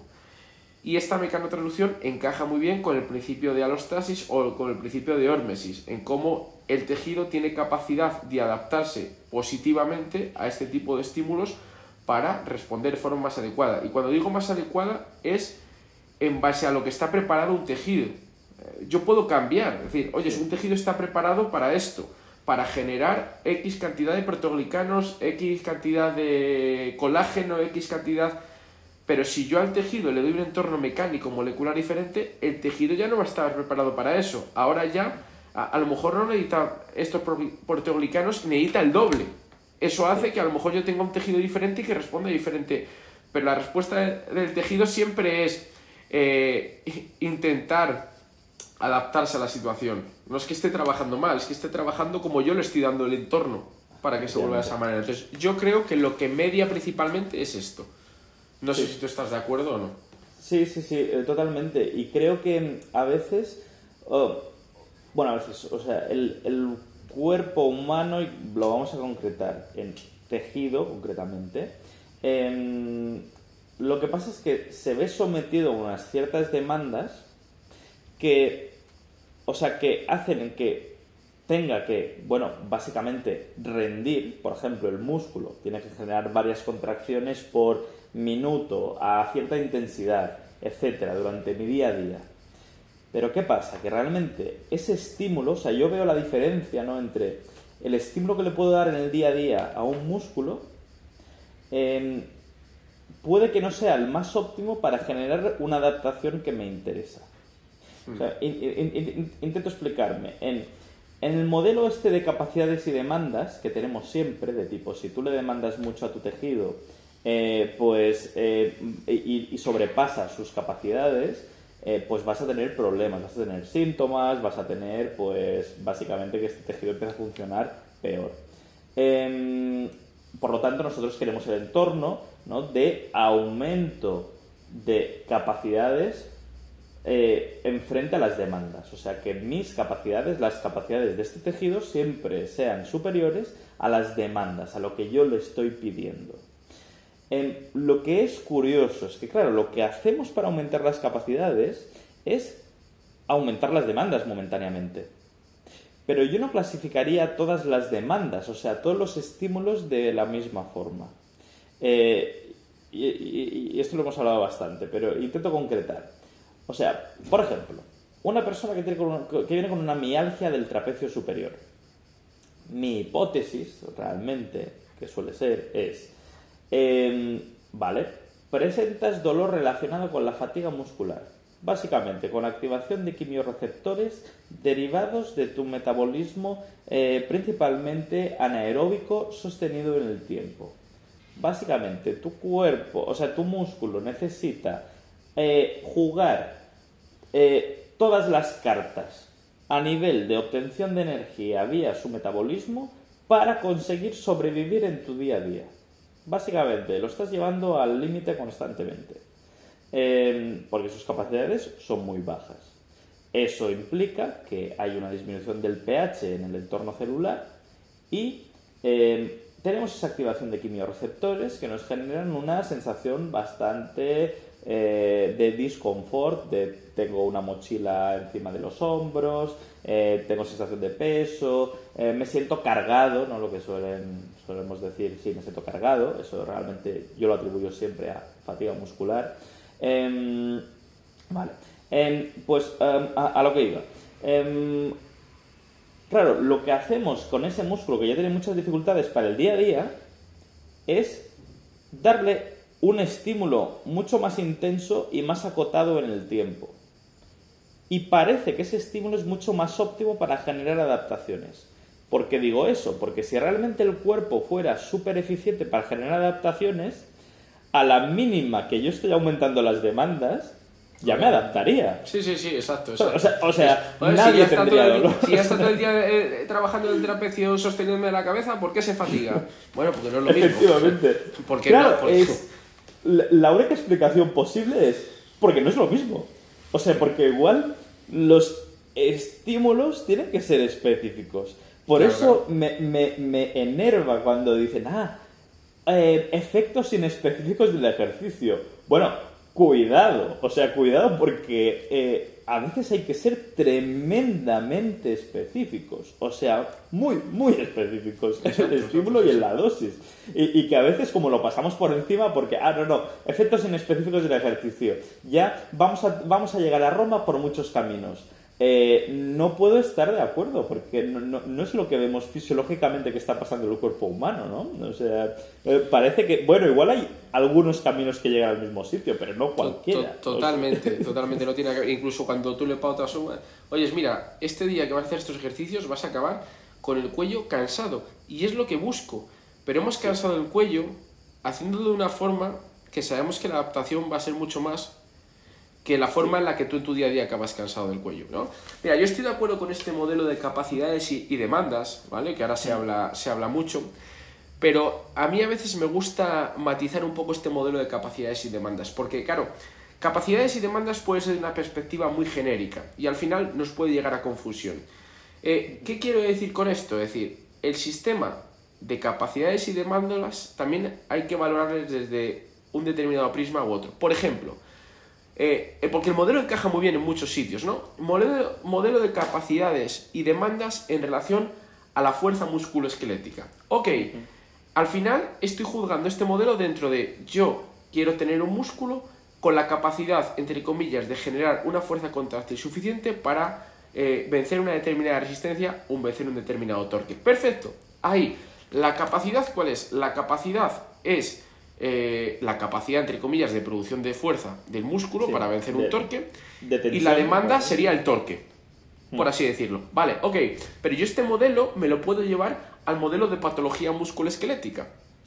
Hmm. Y a lo mejor ahí digo, oye, ¿cuál es la capa ¿Qué, ¿qué, quiere decir capacidad en este prisma? ¿Y qué quiere decir demanda? Bueno, pues a lo mejor capacidad es la tolerancia que tiene un tejido para recibir estrés físico, estrés mecánico, y aquí tengo que hablar de tensión, compresión, torsión, cizalla, porque es lo que realmente es el estímulo mecánico, el estrés mecánico, lo que llega al tejido, y demandas, a lo mejor tengo que hacer referencia a la capacidad de ese tejido a responder de una forma u otra frente a una cantidad de compresión, de tensión, de cizalla. Es decir, el modelo es el mismo, pero al cambiar el prisma, los matices que entran a formar parte de ese, de ese ejemplo general que es capacidades y demandas son diferentes.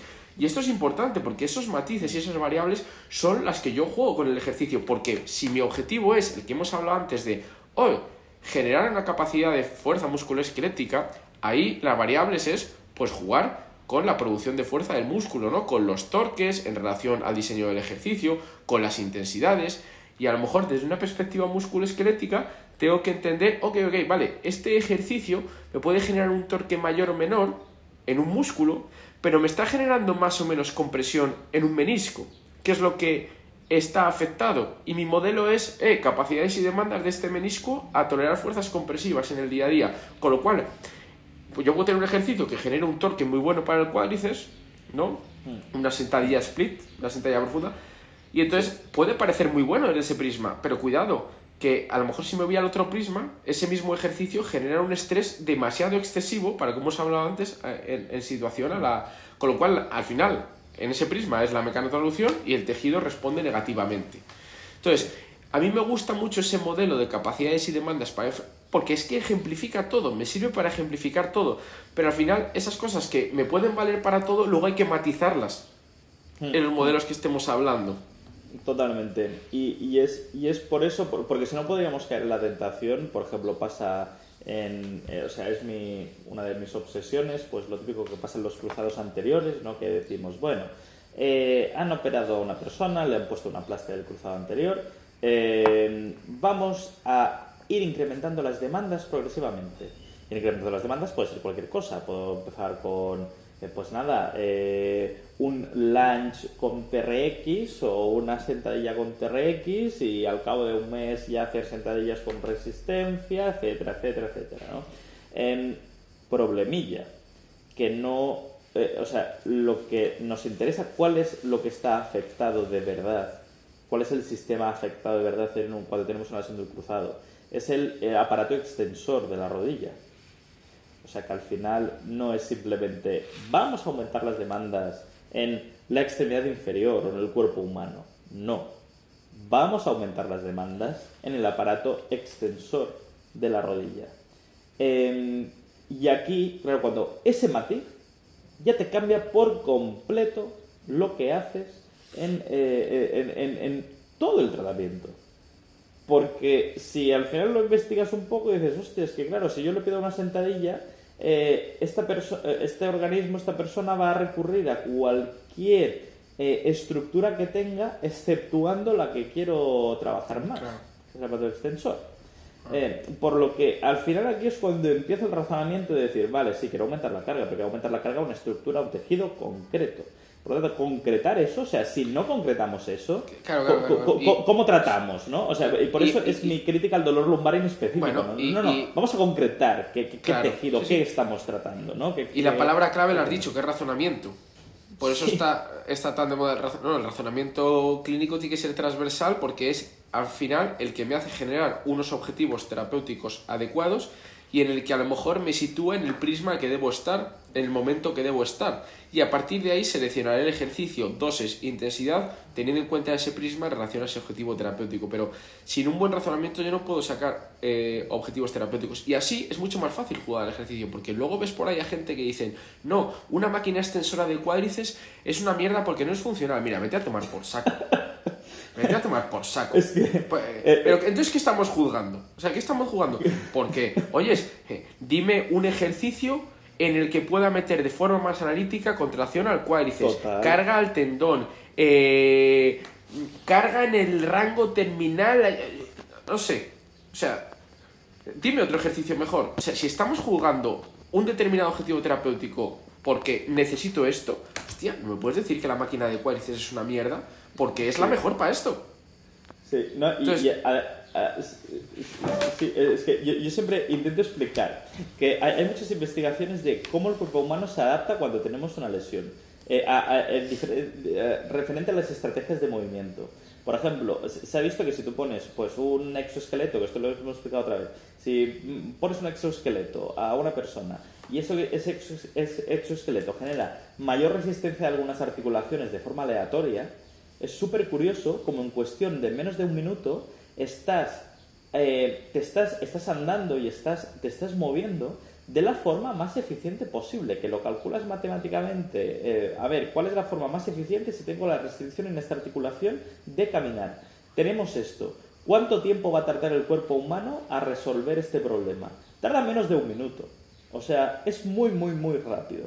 A lo que me refiero es que eso es un obstáculo para generar mecanotransducción en algunos tejidos que nos interesa cuando tenemos una lesión.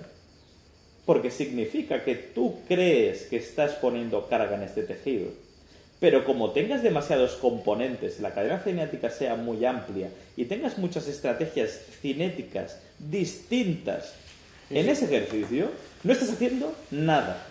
Totalmente, totalmente. Yo soy un fan del trabajo, me van a matar, pero es que lo siento mucho, del trabajo analítico, porque el trabajo analítico, ¿qué quiere? ¿Qué, qué, qué, quiero decir yo con trabajo analítico? El trabajo analítico es el que me llevo a trabajar el componente que he decidido que quiero trabajar porque me parece que es el principal, mi objetivo terapéutico principal. Y la forma más fácil de ceñirme a un objetivo terapéutico concreto es hacer algún tratamiento llámalo ejercicio concreto para ahí. Y ahí no se puede denostar el, trabajo analítico. Hostia. Cuando das un masaje y pinchas, ¿qué estás haciendo nada más que intentar? Eh, eh, no es analítico eso. O sea, me refiero, eh, ¿por qué denostar esto? ¿Por, qué es malo hablar de, no, es que lo global, es que el sistema está todo conectado? Que... Vale, perfecto, pues es que incluso un trabajo analítico pues, hasta puede ser más beneficioso para eso en muchas ocasiones. Oyes, hay un cambio en la reorganización cortical, venga, te lo voy a llevar a la generalidad, hay un cambio en el control motor, hay un cambio eh, que se puede producir a los 5 segundos, una sindactilia y a lo mejor a, las pocas horas ya tengo cambios y me la quito. O sea, sí.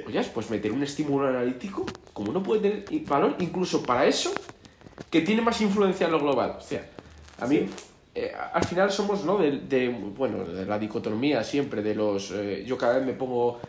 Mm, no, cada vez paso mal de todo precisamente porque no, es que esto, o sea, ¿cómo puedes criticar algo si no entiendes el contexto en el que está pautado ese algo? Sí. Es que a lo mejor el contexto es excelente y el trabajo es excelente, aunque desde fuera dices, bueno, pues es una mierda. No sé, ¿sabes? Sí, y es, eh, bueno, es básicamente eso, denota una ignorancia total de la fisiología humana. O sea, esto es básicamente mucha gente que ha sido poseída por un modelo y está ignorando Totalmente. cualquier ciencia básica, o sea, cualquier cosa. Exacto, exacto. Yo, yo creo que al final el- la, eh, la prueba del algodón es lo que haces en tu trabajo, ¿lo puedes explicar a otro profesional del mismo gremio y que te entienda perfectamente? O sea, ¿puedes explicarle a un médico exactamente lo que estás haciendo? Porque si empezamos, ejercicio funcional, relación, eh, carga aguda, carga crónica, no sé qué, bueno, bueno, bueno, o sea, me empiezo a liar. Eh, factores, sí, factores psicosociales. Eh, hay un montón de factores que pueden influir en esta patología. Ya, ya, pero ¿qué estás haciendo? O sea, Sí, ¿no? Es que al final una Es cosa que, no es que, quita la otra. es que, es que no- por expandirme no vamos a hacer los mejores, es decir, y ser analítico no implica que tengas en cuenta absolutamente todo el contexto, variables que puedan ser relevantes, implica que has identificado, dentro de la forma que sea posible identificar con más o menos incertidumbre, pero has identificado que esa variable es, entre comillas, la más relevante para ese momento, para ese paciente, para ese contexto. Sí, sí. Siempre, siempre pongo realmente el, el ejemplo de, eh, del, del cáncer. Que al final dices, a ver, en el cáncer pasan muchas cosas distintas. O sea, si tú analizas los diferentes mecanismos a los que está sometido una célula cancerígena, tipo del el crecimiento anormal, la, reproducción mucho más rápida, la eh, inhibición de los mecanorreceptores de la membrana celular que hacen que eh, pues no se activan ciertos procesos químicos, etcétera, que frenen ese crecimiento anormal, la, eh, la angiogénesis, o sea, básicamente la producción de diferentes biomarcadores por parte de la célula cancerosa que hacen que los vasos sanguíneos pues crezcan alrededor ¿no? y puedan metastatizarse, etcétera. Hay, hay muchas cosas ahí. Pero al final, el oncólogo lo que hace es basarse en, vale, tenemos que disminuir el crecimiento de ese tumor. Y esto lo tenemos que hacer con quimio, con radio, con intervención quirúrgica.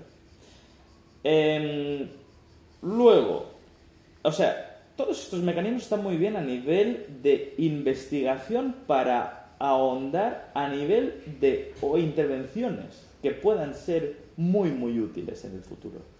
Pero clínicamente no funcionamos así. Y me hace gracia a veces decir, ya, pero es que eso es muy reduccionista. Eh, todo es reduccionista. Cualquier cosa que no sea la realidad es reduccionista. Quien te diga que entiende cómo funciona una célula, miente, no lo sabe. Tenemos un modelo de la célula, pero la célula tiene millones de reacciones químicas por segundo. Nadie lo entiende. Entonces, ¿por qué conseguimos tratar patologías? Porque nos basamos en modelos simplificados que son capaces de predecir más o menos mejor lo que va a pasar y de intervenir en esa variable concreta. O sea, lo que hacemos en un sistema complejo no es intentar, no es intentar variar el máximo de factores posible. No. Introducimos solo una cosa y esperamos que ese sistema se reorganice alrededor. Sí, sí, sí, sí. O sea, nos estamos perdiendo, si no. Sí, claro, es que eh, a veces mezclamos palabras de lo que es reduccionismo con lo que es simplismo, que no es lo mismo. Es decir, tú cuando empiezas a tratar pacientes, eh, hay un autor, no me acuerdo qué es, quién es, que lo llaman, lo llama el, el intervencionismo eh, eh, ingenuo, ingenuo. Es esa, ese querer hacer por hacer y tienes en tu cabeza 10 variables que te han dicho que son relevantes y luego otras 10 y no tienes ni puñetera idea de filtrarlas, te vuelves loco, no sabes de razonamiento y empiezas a hacer intervencionismo ingenuo. ingenuo. Oyes, tengo un problema de tal, pues como está en valgo hay que cambiarlo, como está por lado hay que cambiarlo. Y al final empiezas, como tú tienes identificados variables que pueden influir, pero no tienes ni idea de por qué y cuándo influyen, empiezas a intervenir de forma ingenua. Y al final, entre, entre eso y la iatrogenia hay un paso muy pequeño. Es un paso muy pequeño. Es decir, tú no puedes ser reduccionista a la hora de filtrar información, a la hora de tener información. Es decir, tú tienes que entender, entre comillas, el cuadro desde una perspectiva eh, que define el cuadro de las cosas que pueden estar implicadas, que son modificables y que pueden condicionar un tratamiento. Que... A partir de ahí, el que, el que la gota que salga de toda esa, de esa información filtrada, ¿no? de ese embudo, sea simple, no te hace ser reduccionista. Es decir, que el ejercicio para un tendón sea seis series de isometrías. Hostia, no te hace ser reduccionista. A la hora de obtener la información y a la hora de entender el contexto y has derivado de que necesitas hacer eso, has cogido información. No has sido reduccionista, pero el tratamiento no es reduccionista, es simple. Pero es que la palabra simple la, a veces la etiquetamos con una connotación negativa. Para nada. Para nada. ¿Qué empieza a decir? No, pues eh, empieza a modificar esto, esto y esto y esto, lo otro. Te vuelves loco. Al final, decir cosas que estás haciendo 99 no tienen sentido, no las vas a hacer. Y es que eh, lo simple es mucho más sencillo, a veces más, más útil. Sí, y, es que al final es, es, es, que es cómo funcionan los sistemas complejos, es cómo se reorganizan al final. O sea, bueno, y si tuviéramos que incidir en todas las variables que influyen en un problema, no podríamos alterar nunca el cuerpo humano, ni podríamos, ni ninguna intervención funcionaría nunca. O sea, es que gracias a Dios, que, que em, de alguna forma el, el, cuerpo humano es capaz de analizar, cuando le cambias el contexto, es capaz de analizar lo que está pasando y coordinar esa respuesta. O sea, eh, em, es bastante increíble realmente que lo haga que lo, que, que, lo haga solo, ¿no? O sea, joder, eh, que, es robusto, pero pero también inteligente para cambiar esa, esa, esa, robustez, ¿no? O sea, es como el, el, equilibrio ideal. Los, los seres vivos, si al final lo piensas en, eh, eh, profundamente, dices, joder, no, no, no, está mal, ¿sabes? O sea, no está mal. Por lo tanto, intentar sustituir esa, esa, inteligencia con tu razonamiento detallado, o sea, bueno, venga, eh, apaga y vámonos, ¿sabes? El, el, cuerpo humano está preparado para ser robusto, está preparado incluso para ser más que robusto, porque adaptarse a las cosas malas, pero también tenemos la capacidad de cagarla y llevárnosla al otro extremo, es decir, hacer un sistema eh, poco robusto, mm, muy frágil. Entonces, bueno, Sí, bueno, yo cuando me refiero robusto, me refería más a resistente a los cambios. Sí. que sea constante. Pues, sí. Eh, eso, eso suele ser la Sí, sí, que, que, que, los cambios o lo tal, pues que, que, genere una sí, sí, robustez frente a cuando llega un estresor o de ciertas cosas que, no le afecte. Efectivamente. Efectivamente. Y, y es por eso que es tan difícil adelgazar. y, más si no te mueves. Sí, sí, sí, sí. Y que, quería comentar una cosa que me pareció súper interesante que descubrí el otro día y va en referente un poco a también eh, la. Igual, de la misma forma que tenemos, eh, me parece alarmante la concepción que tenemos del ejercicio en cuanto a... Se ve a veces como ocio y se ve como que, ay, si hago 10 minutos al día es suficiente. Bueno, puede ser suficiente para prevenir, pero si tienes una patología ya hemos dicho que bueno, necesitas dosis muy altas, en, teoría. Em, pues eh, creo que vemos un poco la, dieta, o sea, la ingesta de alimentos, un poco de la misma forma. Es que descubrí el otro día que cuando hace 36 horas que estamos en ayunas, un día y medio, em, hay un aumento súper importante de la síntesis de BDNF, de Brain Derived Neurotrophic Factor, no sé, no me acuerdo cómo se llama en español. factor, neurotrófico de, de, cerebro. Pues eh, es que, es que no, siempre me suena mal. Para, los que vamos leyendo y, la mente va traduciendo, en mi cabeza eh, es así como, lo, como, lo, leo. Es, que, es que no sé si es, si es la, o sea, si es una traducción. No tengo ni idea, pero, en mi cabeza es así. Ok, vale, perfecto. Eh, bueno, pues del BDNF, por ejemplo, aumenta muchísimo y también aumenta muchísimo la hormona de crecimiento que a mí me estallaba la cabeza. Digo, ¿cómo? O sea, claro, pero en plan aumenta como eh, ocho veces su, su, estado basal, la hormona de crecimiento.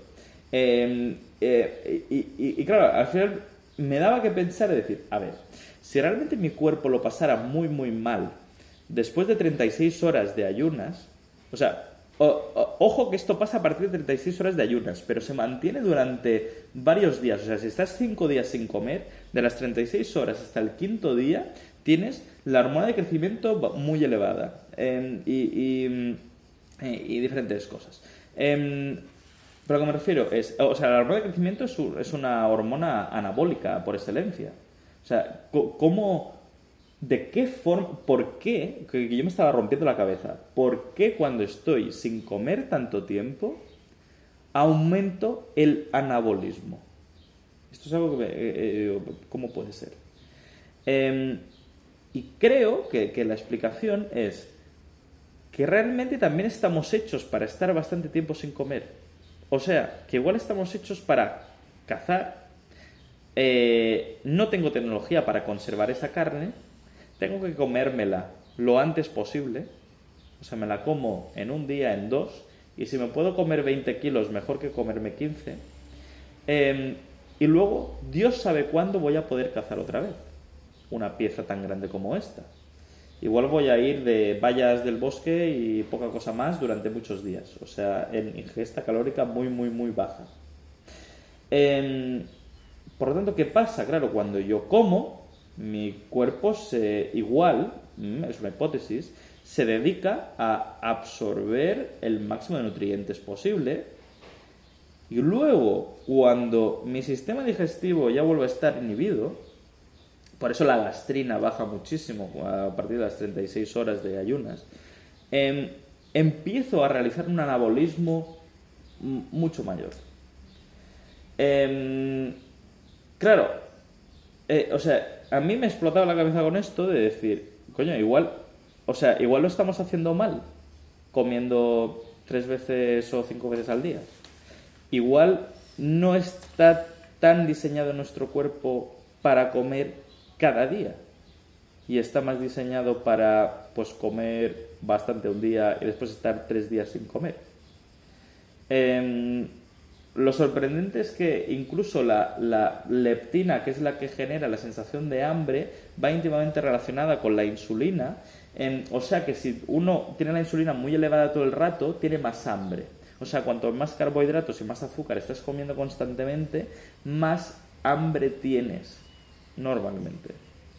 Em, o sea que nada, básicamente quería incidir un poco en que igual los cambios en nuestro contexto del organismo son tan grandes que realmente estamos en un entorno súper artificial de, que no nos acompaña en, en, nuestra salud para nada, tanto a nivel de ejercicio como a nivel de, dieta, de nutrición. Eh, no, no, sé si lo había contado alguna vez por privado esto, Víctor, de lo de lo del factor neurotrófico, sí, lo habíamos hablado. Yo creo que lo, sí, lo, habíamos hablado alguna alguna vez. Que son, mm. que son que si comparamos con el ejercicio también, evidentemente genera este tipo de, eh, de patologías. Cuando hay neuropatías, ¿no? También es una eh, es un factor muy relevante a la hora de, mm. de, del tratamiento de neuropatías. Y sí que lo habíamos hablado. Yo creo que lo habíamos hablado. sí, sí. sí. Claro, ahí lo que hay, entre comillas, eh, a lo mejor que ver es, eh, ok, eh, poner eso en contexto, ¿no? Es decir, la investigación tiene el papel de poner eso en, contexto con, con, otras cosas. No sé si me explico. Es decir, vale, ok, que el pico de este tipo de moléculas no vaya en detrimento con otras cosas, ¿no? Y al final, bueno, es, es, es ver qué tipo de beneficios me puedo tener ese tipo de, cosas. Porque, por ejemplo, a nivel molecular, a lo mejor una agresión, ¿no? Decir, oye, pues mira, pues esta molécula parece que es buena para este tipo de cosas. Pues a veces una agresión grande produce un pico de esas moléculas, pero mm, precisamente porque ha hecho un daño grande. ¿Sabes lo que te quiero decir? Sí, sí, sí, sí, totalmente. Entonces, eh, yo la verdad que en, en ese tipo de, de, cuestiones soy absolutamente ignorante absolutamente ignorante. Y eh, me gusta escucharlas. Evidentemente, eh, el papel de mi juicio ahí pues pierde protagonismo porque no, porque no tengo ni idea.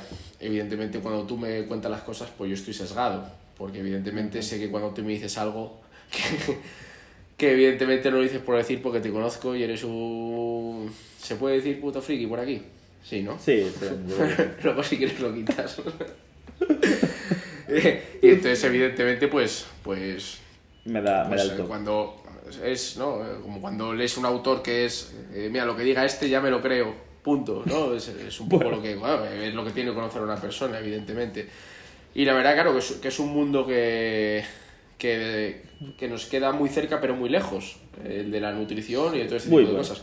Muy cerca porque tiene mucho que ver con lo que hacemos muy lejos porque eh, no nos dedicamos a estudiar esto No. pero Y- pero claro joder, que es que es relevante No, sí, y siempre digo lo mismo, o sea, ni, ni los nutricionistas son expertos en nutrición, porque es imposible ser experto en nutrición, ¿sabes? Es como, eh, es los biólogos, no son expertos en biología, es imposible ser experto en biología. Es tan complejo, es tan chungo, eh, que, que dices, eh, me, me abruma, o sea, es un campo que, Sí, sí. que, que abruma, o sea, que ni, ni me meto realmente. Eso como curiosidad de que parece que igual en, en- en nutrición se pueden estar cometiendo errores similares en cuanto Sí, a claro, cómo el ejercicio. Bueno, al, al final lo que quiere decir es un poco lo que llevamos hablando, es decir, el, el sistema humano como un organismo capacitado para adaptarse, hacer frentes y mejorar determinados estresores. Y estos estresores pueden venir de muchas índoles. No de una ausencia de alimento no deja de ser Sí. un estresor. Pero un- si, si tú te pasas de ausencia de alimento vas a morir, evidentemente. Mm, Eh, pero eso controlado no deja de ser un estresor que el organismo hace, cuidado, que yo tengo que adaptarme a estas eh, situaciones que aparecen, por el motivo que sea aparecen, y no tienen que suponer un perjuicio para el organismo. Sí. Te, te- te pregunté eh, una vez cu- cuánto, cuánto tiempo había estado el hombre que más tiempo había estado sin comer. Esto lo dije, ¿no? Pues no me acuerdo si me lo dijiste. ¡Ay! Te acordarías. A, a lo mejor no me lo dijiste. Fue, fue un italiano y pesaba 211 kilos. Eh, y un día dijo, dejo de comer. Y tenía control médico, ¿eh? O sea, tenía control de medicina y tal. Eh, eh, ¿Cuánto tiempo crees que estuvo sin comer? O sea, básicamente es una pregunta de ¿cuánto tiempo puede estar sin comer el cuerpo humano? Eh, si, si tienes, si pesas 211 kilos, ¿eh? si pesas Pensemos 120 que- kilos y bebes. Y bebes. Pues no tengo ni idea, pero me atrevería a decir que incluso varias semanas. Me encanta. Y esto es, eh, eh, esto es la reafirmación, ahora que los oyentes también lo piensen, lo anoten, ¿eh? En plan que luego digan, ah, bueno, sí, parece... Vale. Estuvo 384 días. ¡Hostia! 384 días. O sea, y no tuvo prejuicios para la salud. Y no perdió masa muscular, que eso es lo increíble. O sea, solo perdió grasa. Porque se movía y andaba cada día. Resulta que si estás sin comer y, mueve, y te mueves, no pierdes masa muscular. Em, em, el- lo, lo- lo curioso es, es que eh, o sea, me gusta preguntarlo mucho a esto a mucha gente, porque siempre se lo responde lo mismo, varias semanas. Es como que tenemos una idea del cuerpo humano eh, muchísimo, mucho más inferior, al- al- o sea, mucho más eh, blandengue eh, de, de lo que realmente puede aguantar. Porque si, si tú, y, y además, y dices, hostia, no, pero es imposible aguantar 384 días, vale. Y además es lógico, porque, porque dices, bueno, es un caso anecdótico. No, hay muchos más casos, pero eh, tal. Y además se puede calcular muy fácilmente. Eh, 100 gramos de grasa son entre 600 y 700 calorías. Esto significa que para sobrevivir necesitamos unas 1200, 1500 calorías al día. Eh, dependiendo del metabolismo de cada uno, etcétera. Pero bueno, supongamos eso, 1200, 1500. Eso significa que eh, si eh, 100 gramos de grasa son 600, 700 calorías, pues con 250 gramos, más o menos un cuarto de kilo de grasa, puedes sobrevivir. Eh, puedes sobrevivir, pues eso, un, un día entero. ¿Vale? Pues si te sobran 100 kilos, estamos hablando de nada más ni nada menos, pues que mira los días que podemos sobrevivir, o sea, 400 días, sin problema. O sea, si te sobran 100 kilos. Eh, ah, ah, y, y- y eso solo si estamos en metabolismo basal, después incluso te sobran para hacer algo de actividad. ¿Sabes? O, eh, a, lo que me refiero es que es súper eficiente nuestro cuerpo humano eh, y lo estamos saturando de cosas que no está diseñado para eso. A lo que me refiero es, joder, si un tío puede estar 384 días sin comer, es que me río en la cara del tío que dice que se marea cuando deja de comer un día. O sea, cuando deja de cenar un día. ¿Por qué está pasando esto? Y es una hipótesis, y no me quiero meter en el entorno de nutrición, es solo curiosidad. No me, que nadie me haga caso ahora mismo. Eh, no es mi, mi, digamos, mi disciplina nada en absoluto, pero creo que va un poco en la línea de lo que decíamos. Que puede que realmente se pueda entrenar el metabolismo a través de la obtención de ácidos grasos de mi propio cuerpo, pero que si yo estoy ingiriendo constantemente nuevos alimentos, ese, esa vía metabólica está terriblemente desacondicionada y terriblemente desentrenada. Y, y si dejo de ingerir alimentos durante un momento, ya no soy capaz de rescatar esa vía en la cual obtengo energía a través de la grasa de mi propio cuerpo. Eh, es una hipótesis. Yo evidentemente, pues como soy muy friki, pues hago experimentos y yo pues estoy cada tanto, pues tres días sin comer. Y sigo trabajando igual y sigo haciendo ejercicio de fuerza igual y sigo pues haciendo la vida normal. Como un poco de sal para que no baje mucho el sodio. Y lo increíble es que cuando lo has hecho una vez es tremendamente fácil hacerlo otra vez. O sea, no es difícil y es lo sorprendente que no pasas hambre, no lo pasas mal. Y es como, es, es, como descubrir que hoy me sienta bien hacer ejercicio. Es como decir, hostia, pues estar dos, tres días sin comer, no, no pasa nada. Y esto no estoy haciendo ningún tipo de recomendación ni nada, ni tengo ni puñetera idea si esto es seguro a largo plazo, no tengo ni idea. Hasta donde sé no hay investigación de mucha calidad al respecto. Pero es como que evolutivamente me parece muy lógico de que nuestro cuerpo funcione bien así. Bueno, los, los a ver, de, de, de, una perspectiva evolutiva, evidentemente, pues el, el, cuerpo tiene que tener alguna vía para obtener energía a expensas de, de la glucosa, porque a veces uh -huh. no, no, disponemos de, de, alimentos, ¿no? Y tú puedes obtener acetilcoenzima A para luego realizar sí. el, ciclo de Krebs, bueno, toda la... ¿no? la bueno, y la, y la neogluco... Bueno, y también está la neoglucogénesis del hígado, que porque claro, necesitamos sí. este 20% de glucosa para funcionar hmm. y, y, y, si no ingiero glucosa, sí, pues mi hígado lo vas utilizando. El cerebro. ¿Cuántos gramos mínimos de glucosa necesitaba el cerebro al, al, al, día, que eran un mínimo? Bueno, ese, dándole ese mínimo, ¿no? Que muchas veces la, en las dietas a expresar la glucosa lo que se da es este mínimo de glucosa que se presupone que necesita el cerebro porque es lo único que come el cerebro. Pero bueno, que al final, como dices tú, la gluconeogénesis está y, y, y, el, y la utilización del sustrato de los eh, ácidos grasos para generar la, la acetilcoenzima A, que es lo mismo que utiliza la glucólisis, ¿no? Para, para sí. luego entrar en la, en la vía aeróbica, ciclo de Krebs y obtención de, de energía, pues es un sustrato que, que se puede utilizar también. Está ahí, claro. Sí. Sí, sí, y supongo que es en parte que, o sea, nuestro cuerpo ha sido diseñado para ahorrar mucha energía mm. y para obtener mucha energía fácilmente, o sea, de ser robusto al final, y es como que eh, tenemos como, yo siempre veo como tenemos dos, dos sistemas contrapuestos, o dos, dos sensaciones contrapuestas.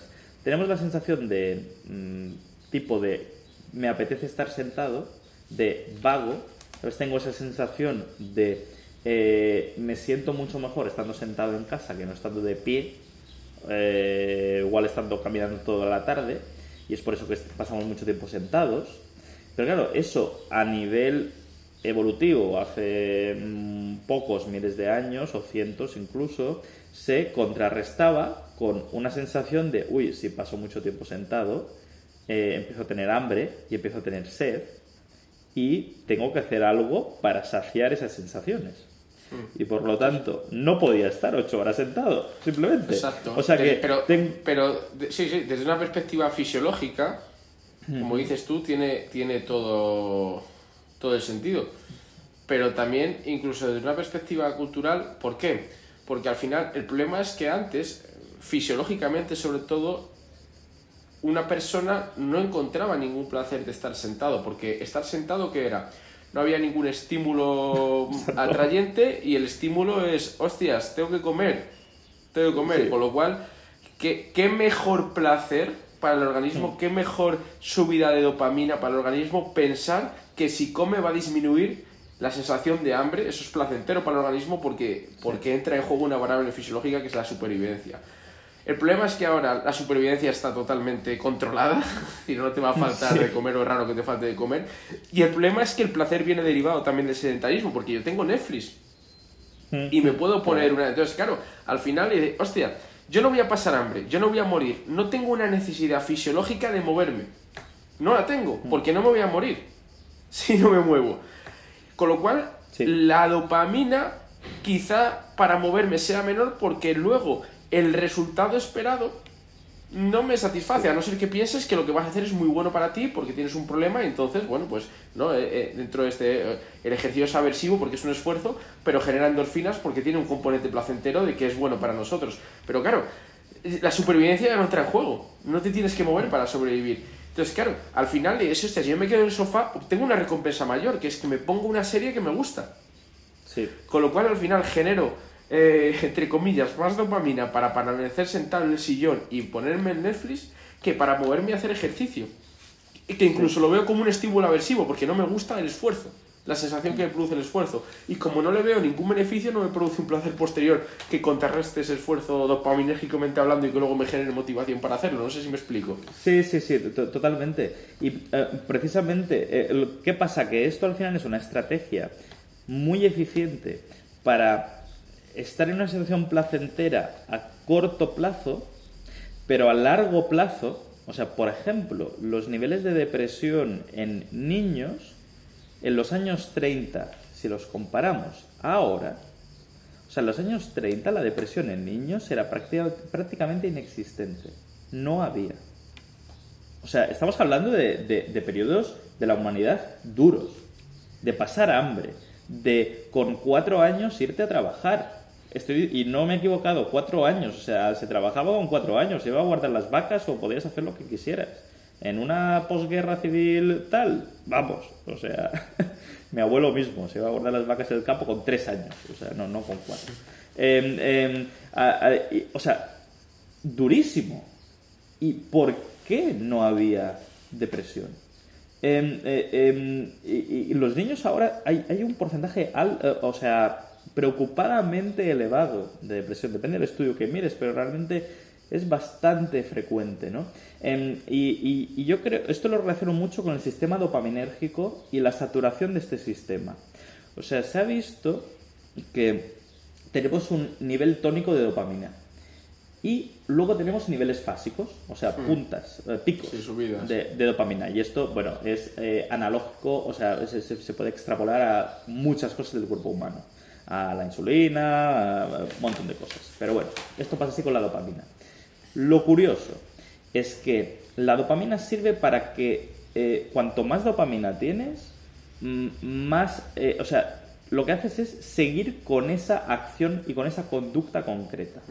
La dopamina te hace seguir, te hace motivarte para hacer algo, básicamente. No es que te dé placer, es No, que te, esa- esa- te esas son mo- otras, sí, sí. eh, esas son Eso. otras. Te motiva para seguir, básicamente. Em, lo curioso es que em, para encontrar, por lo tanto, para encontrar, o sea, la dopamina está más elevada antes de conseguir el resultado. Y eso también es muy importante. O sea, em, es cuando estoy yendo para hacer eso. ¿no? Aquí está la, la dopamina. Es- em, eh, se, ha visto, por ejemplo, que, claro, los niveles... Por eso lo llaman más la, la, la hormona del deseo, porque Sí. es como una predicción al futuro. Yo deseo esto. Efectivamente. Y es por eso que mucha gente que gana la lotería eh, se, eh, em, eh, se arrepiente. O sea, más, o sea, más del 80% de la gente que gana la lotería se arrepiente. O sea, es muy fuerte. Porque igual deseabas eso, ¿vale? Y, tú, y, est- y- y tenías la motivación necesaria de trabajar en tu día a día para conseguir eso que deseabas. Y llega un momento donde ya lo tienes todo cubierto y se te va la motivación de golpe. Esto es curioso porque lo has conseguido ya, ¿no? Y no tienes un nuevo objetivo. Porque lo, que es la producción no tiene que ser placentero. Efectivamente. Hay mucha gente que tiene mucha motivación por algo y cuando llega ya está pensando en lo siguiente porque y, no ha aprovechado el placer que le ha generado esas ganas de hacer algo. Sí, y, es que creo que al final no estamos diseñados para obtener placer mucho tiempo. ¿Sabes? O sea, creo que el placer solo te da, venga, nada, un día, ¿sabes? Una hora, eh, ese momento. Estamos más diseñados para eso, trabajar para algo que consideramos de cierto valor. Em, eh, a lo que me refiero es que esto se hace a través del sistema de dopamina. Tipo, eh, estoy sentado y pienso en que tengo hambre y tengo que comer, mi nivel de dopamina aumenta para que yo tenga la motivación para levantarme, ir a cazar o ir lo que haga falta. ¿Qué pasa? Que resulta que yo puedo obtener dopamina hoy en día eh, también mirando el móvil. Tipo, quiero socializar, necesito socializar, ¿vale? Y tengo una forma de que con coste energético muy bajo de, entre comillas, socializar algo. Pero lo curioso es que además con el móvil y con cualquier, cualquier tecnología, yo tengo acceso instantáneo a eso. Y eso es un poco peligroso en el sentido de que, claro, en vez de tener eh, un tono basal bajo de dopamina y un pico que flipas cuando quedo con mi amigo, lo que hago es elevar el tono basal, porque estoy teniendo picos constantemente, por lo tanto mi cuerpo dice, oye, pues que el nivel de dopamina tiene que ser un poco más alto, ¿eh? y, el tono basal es mucho más elevado, y, y, ahora es mucho más complicado tener un pico con ese tono basal más elevado de dopamina. Y eso lo que hace es que me cuesta más encontrar motivación en las cosas a la hora de hacer cosas. Y, eh, eh, y, creo que, o sea, y eso está bastante investigado, para bajar el nivel basal de dopamina, eh, es muy interesante hacer cosas que consideramos aversivas y que no nos apetece hacer y que nos cuestan un esfuerzo. E incluso no hacer nada, disminuir el tono basal de dopamina. En plan, sentados en ningún estímulo.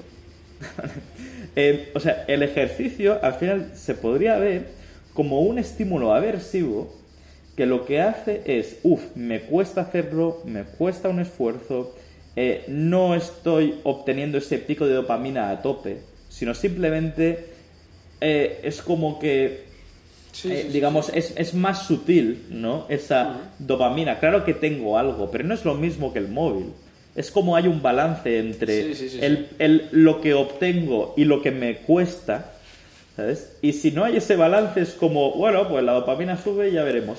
Por lo tanto, la gente que hace ejercicio, yo creo que es más fácil que encuentre, bueno, yo creo, o sea, además está investigado y lo sabemos, encuentra más placer y mayor motivación fácilmente en hmm. las cosas.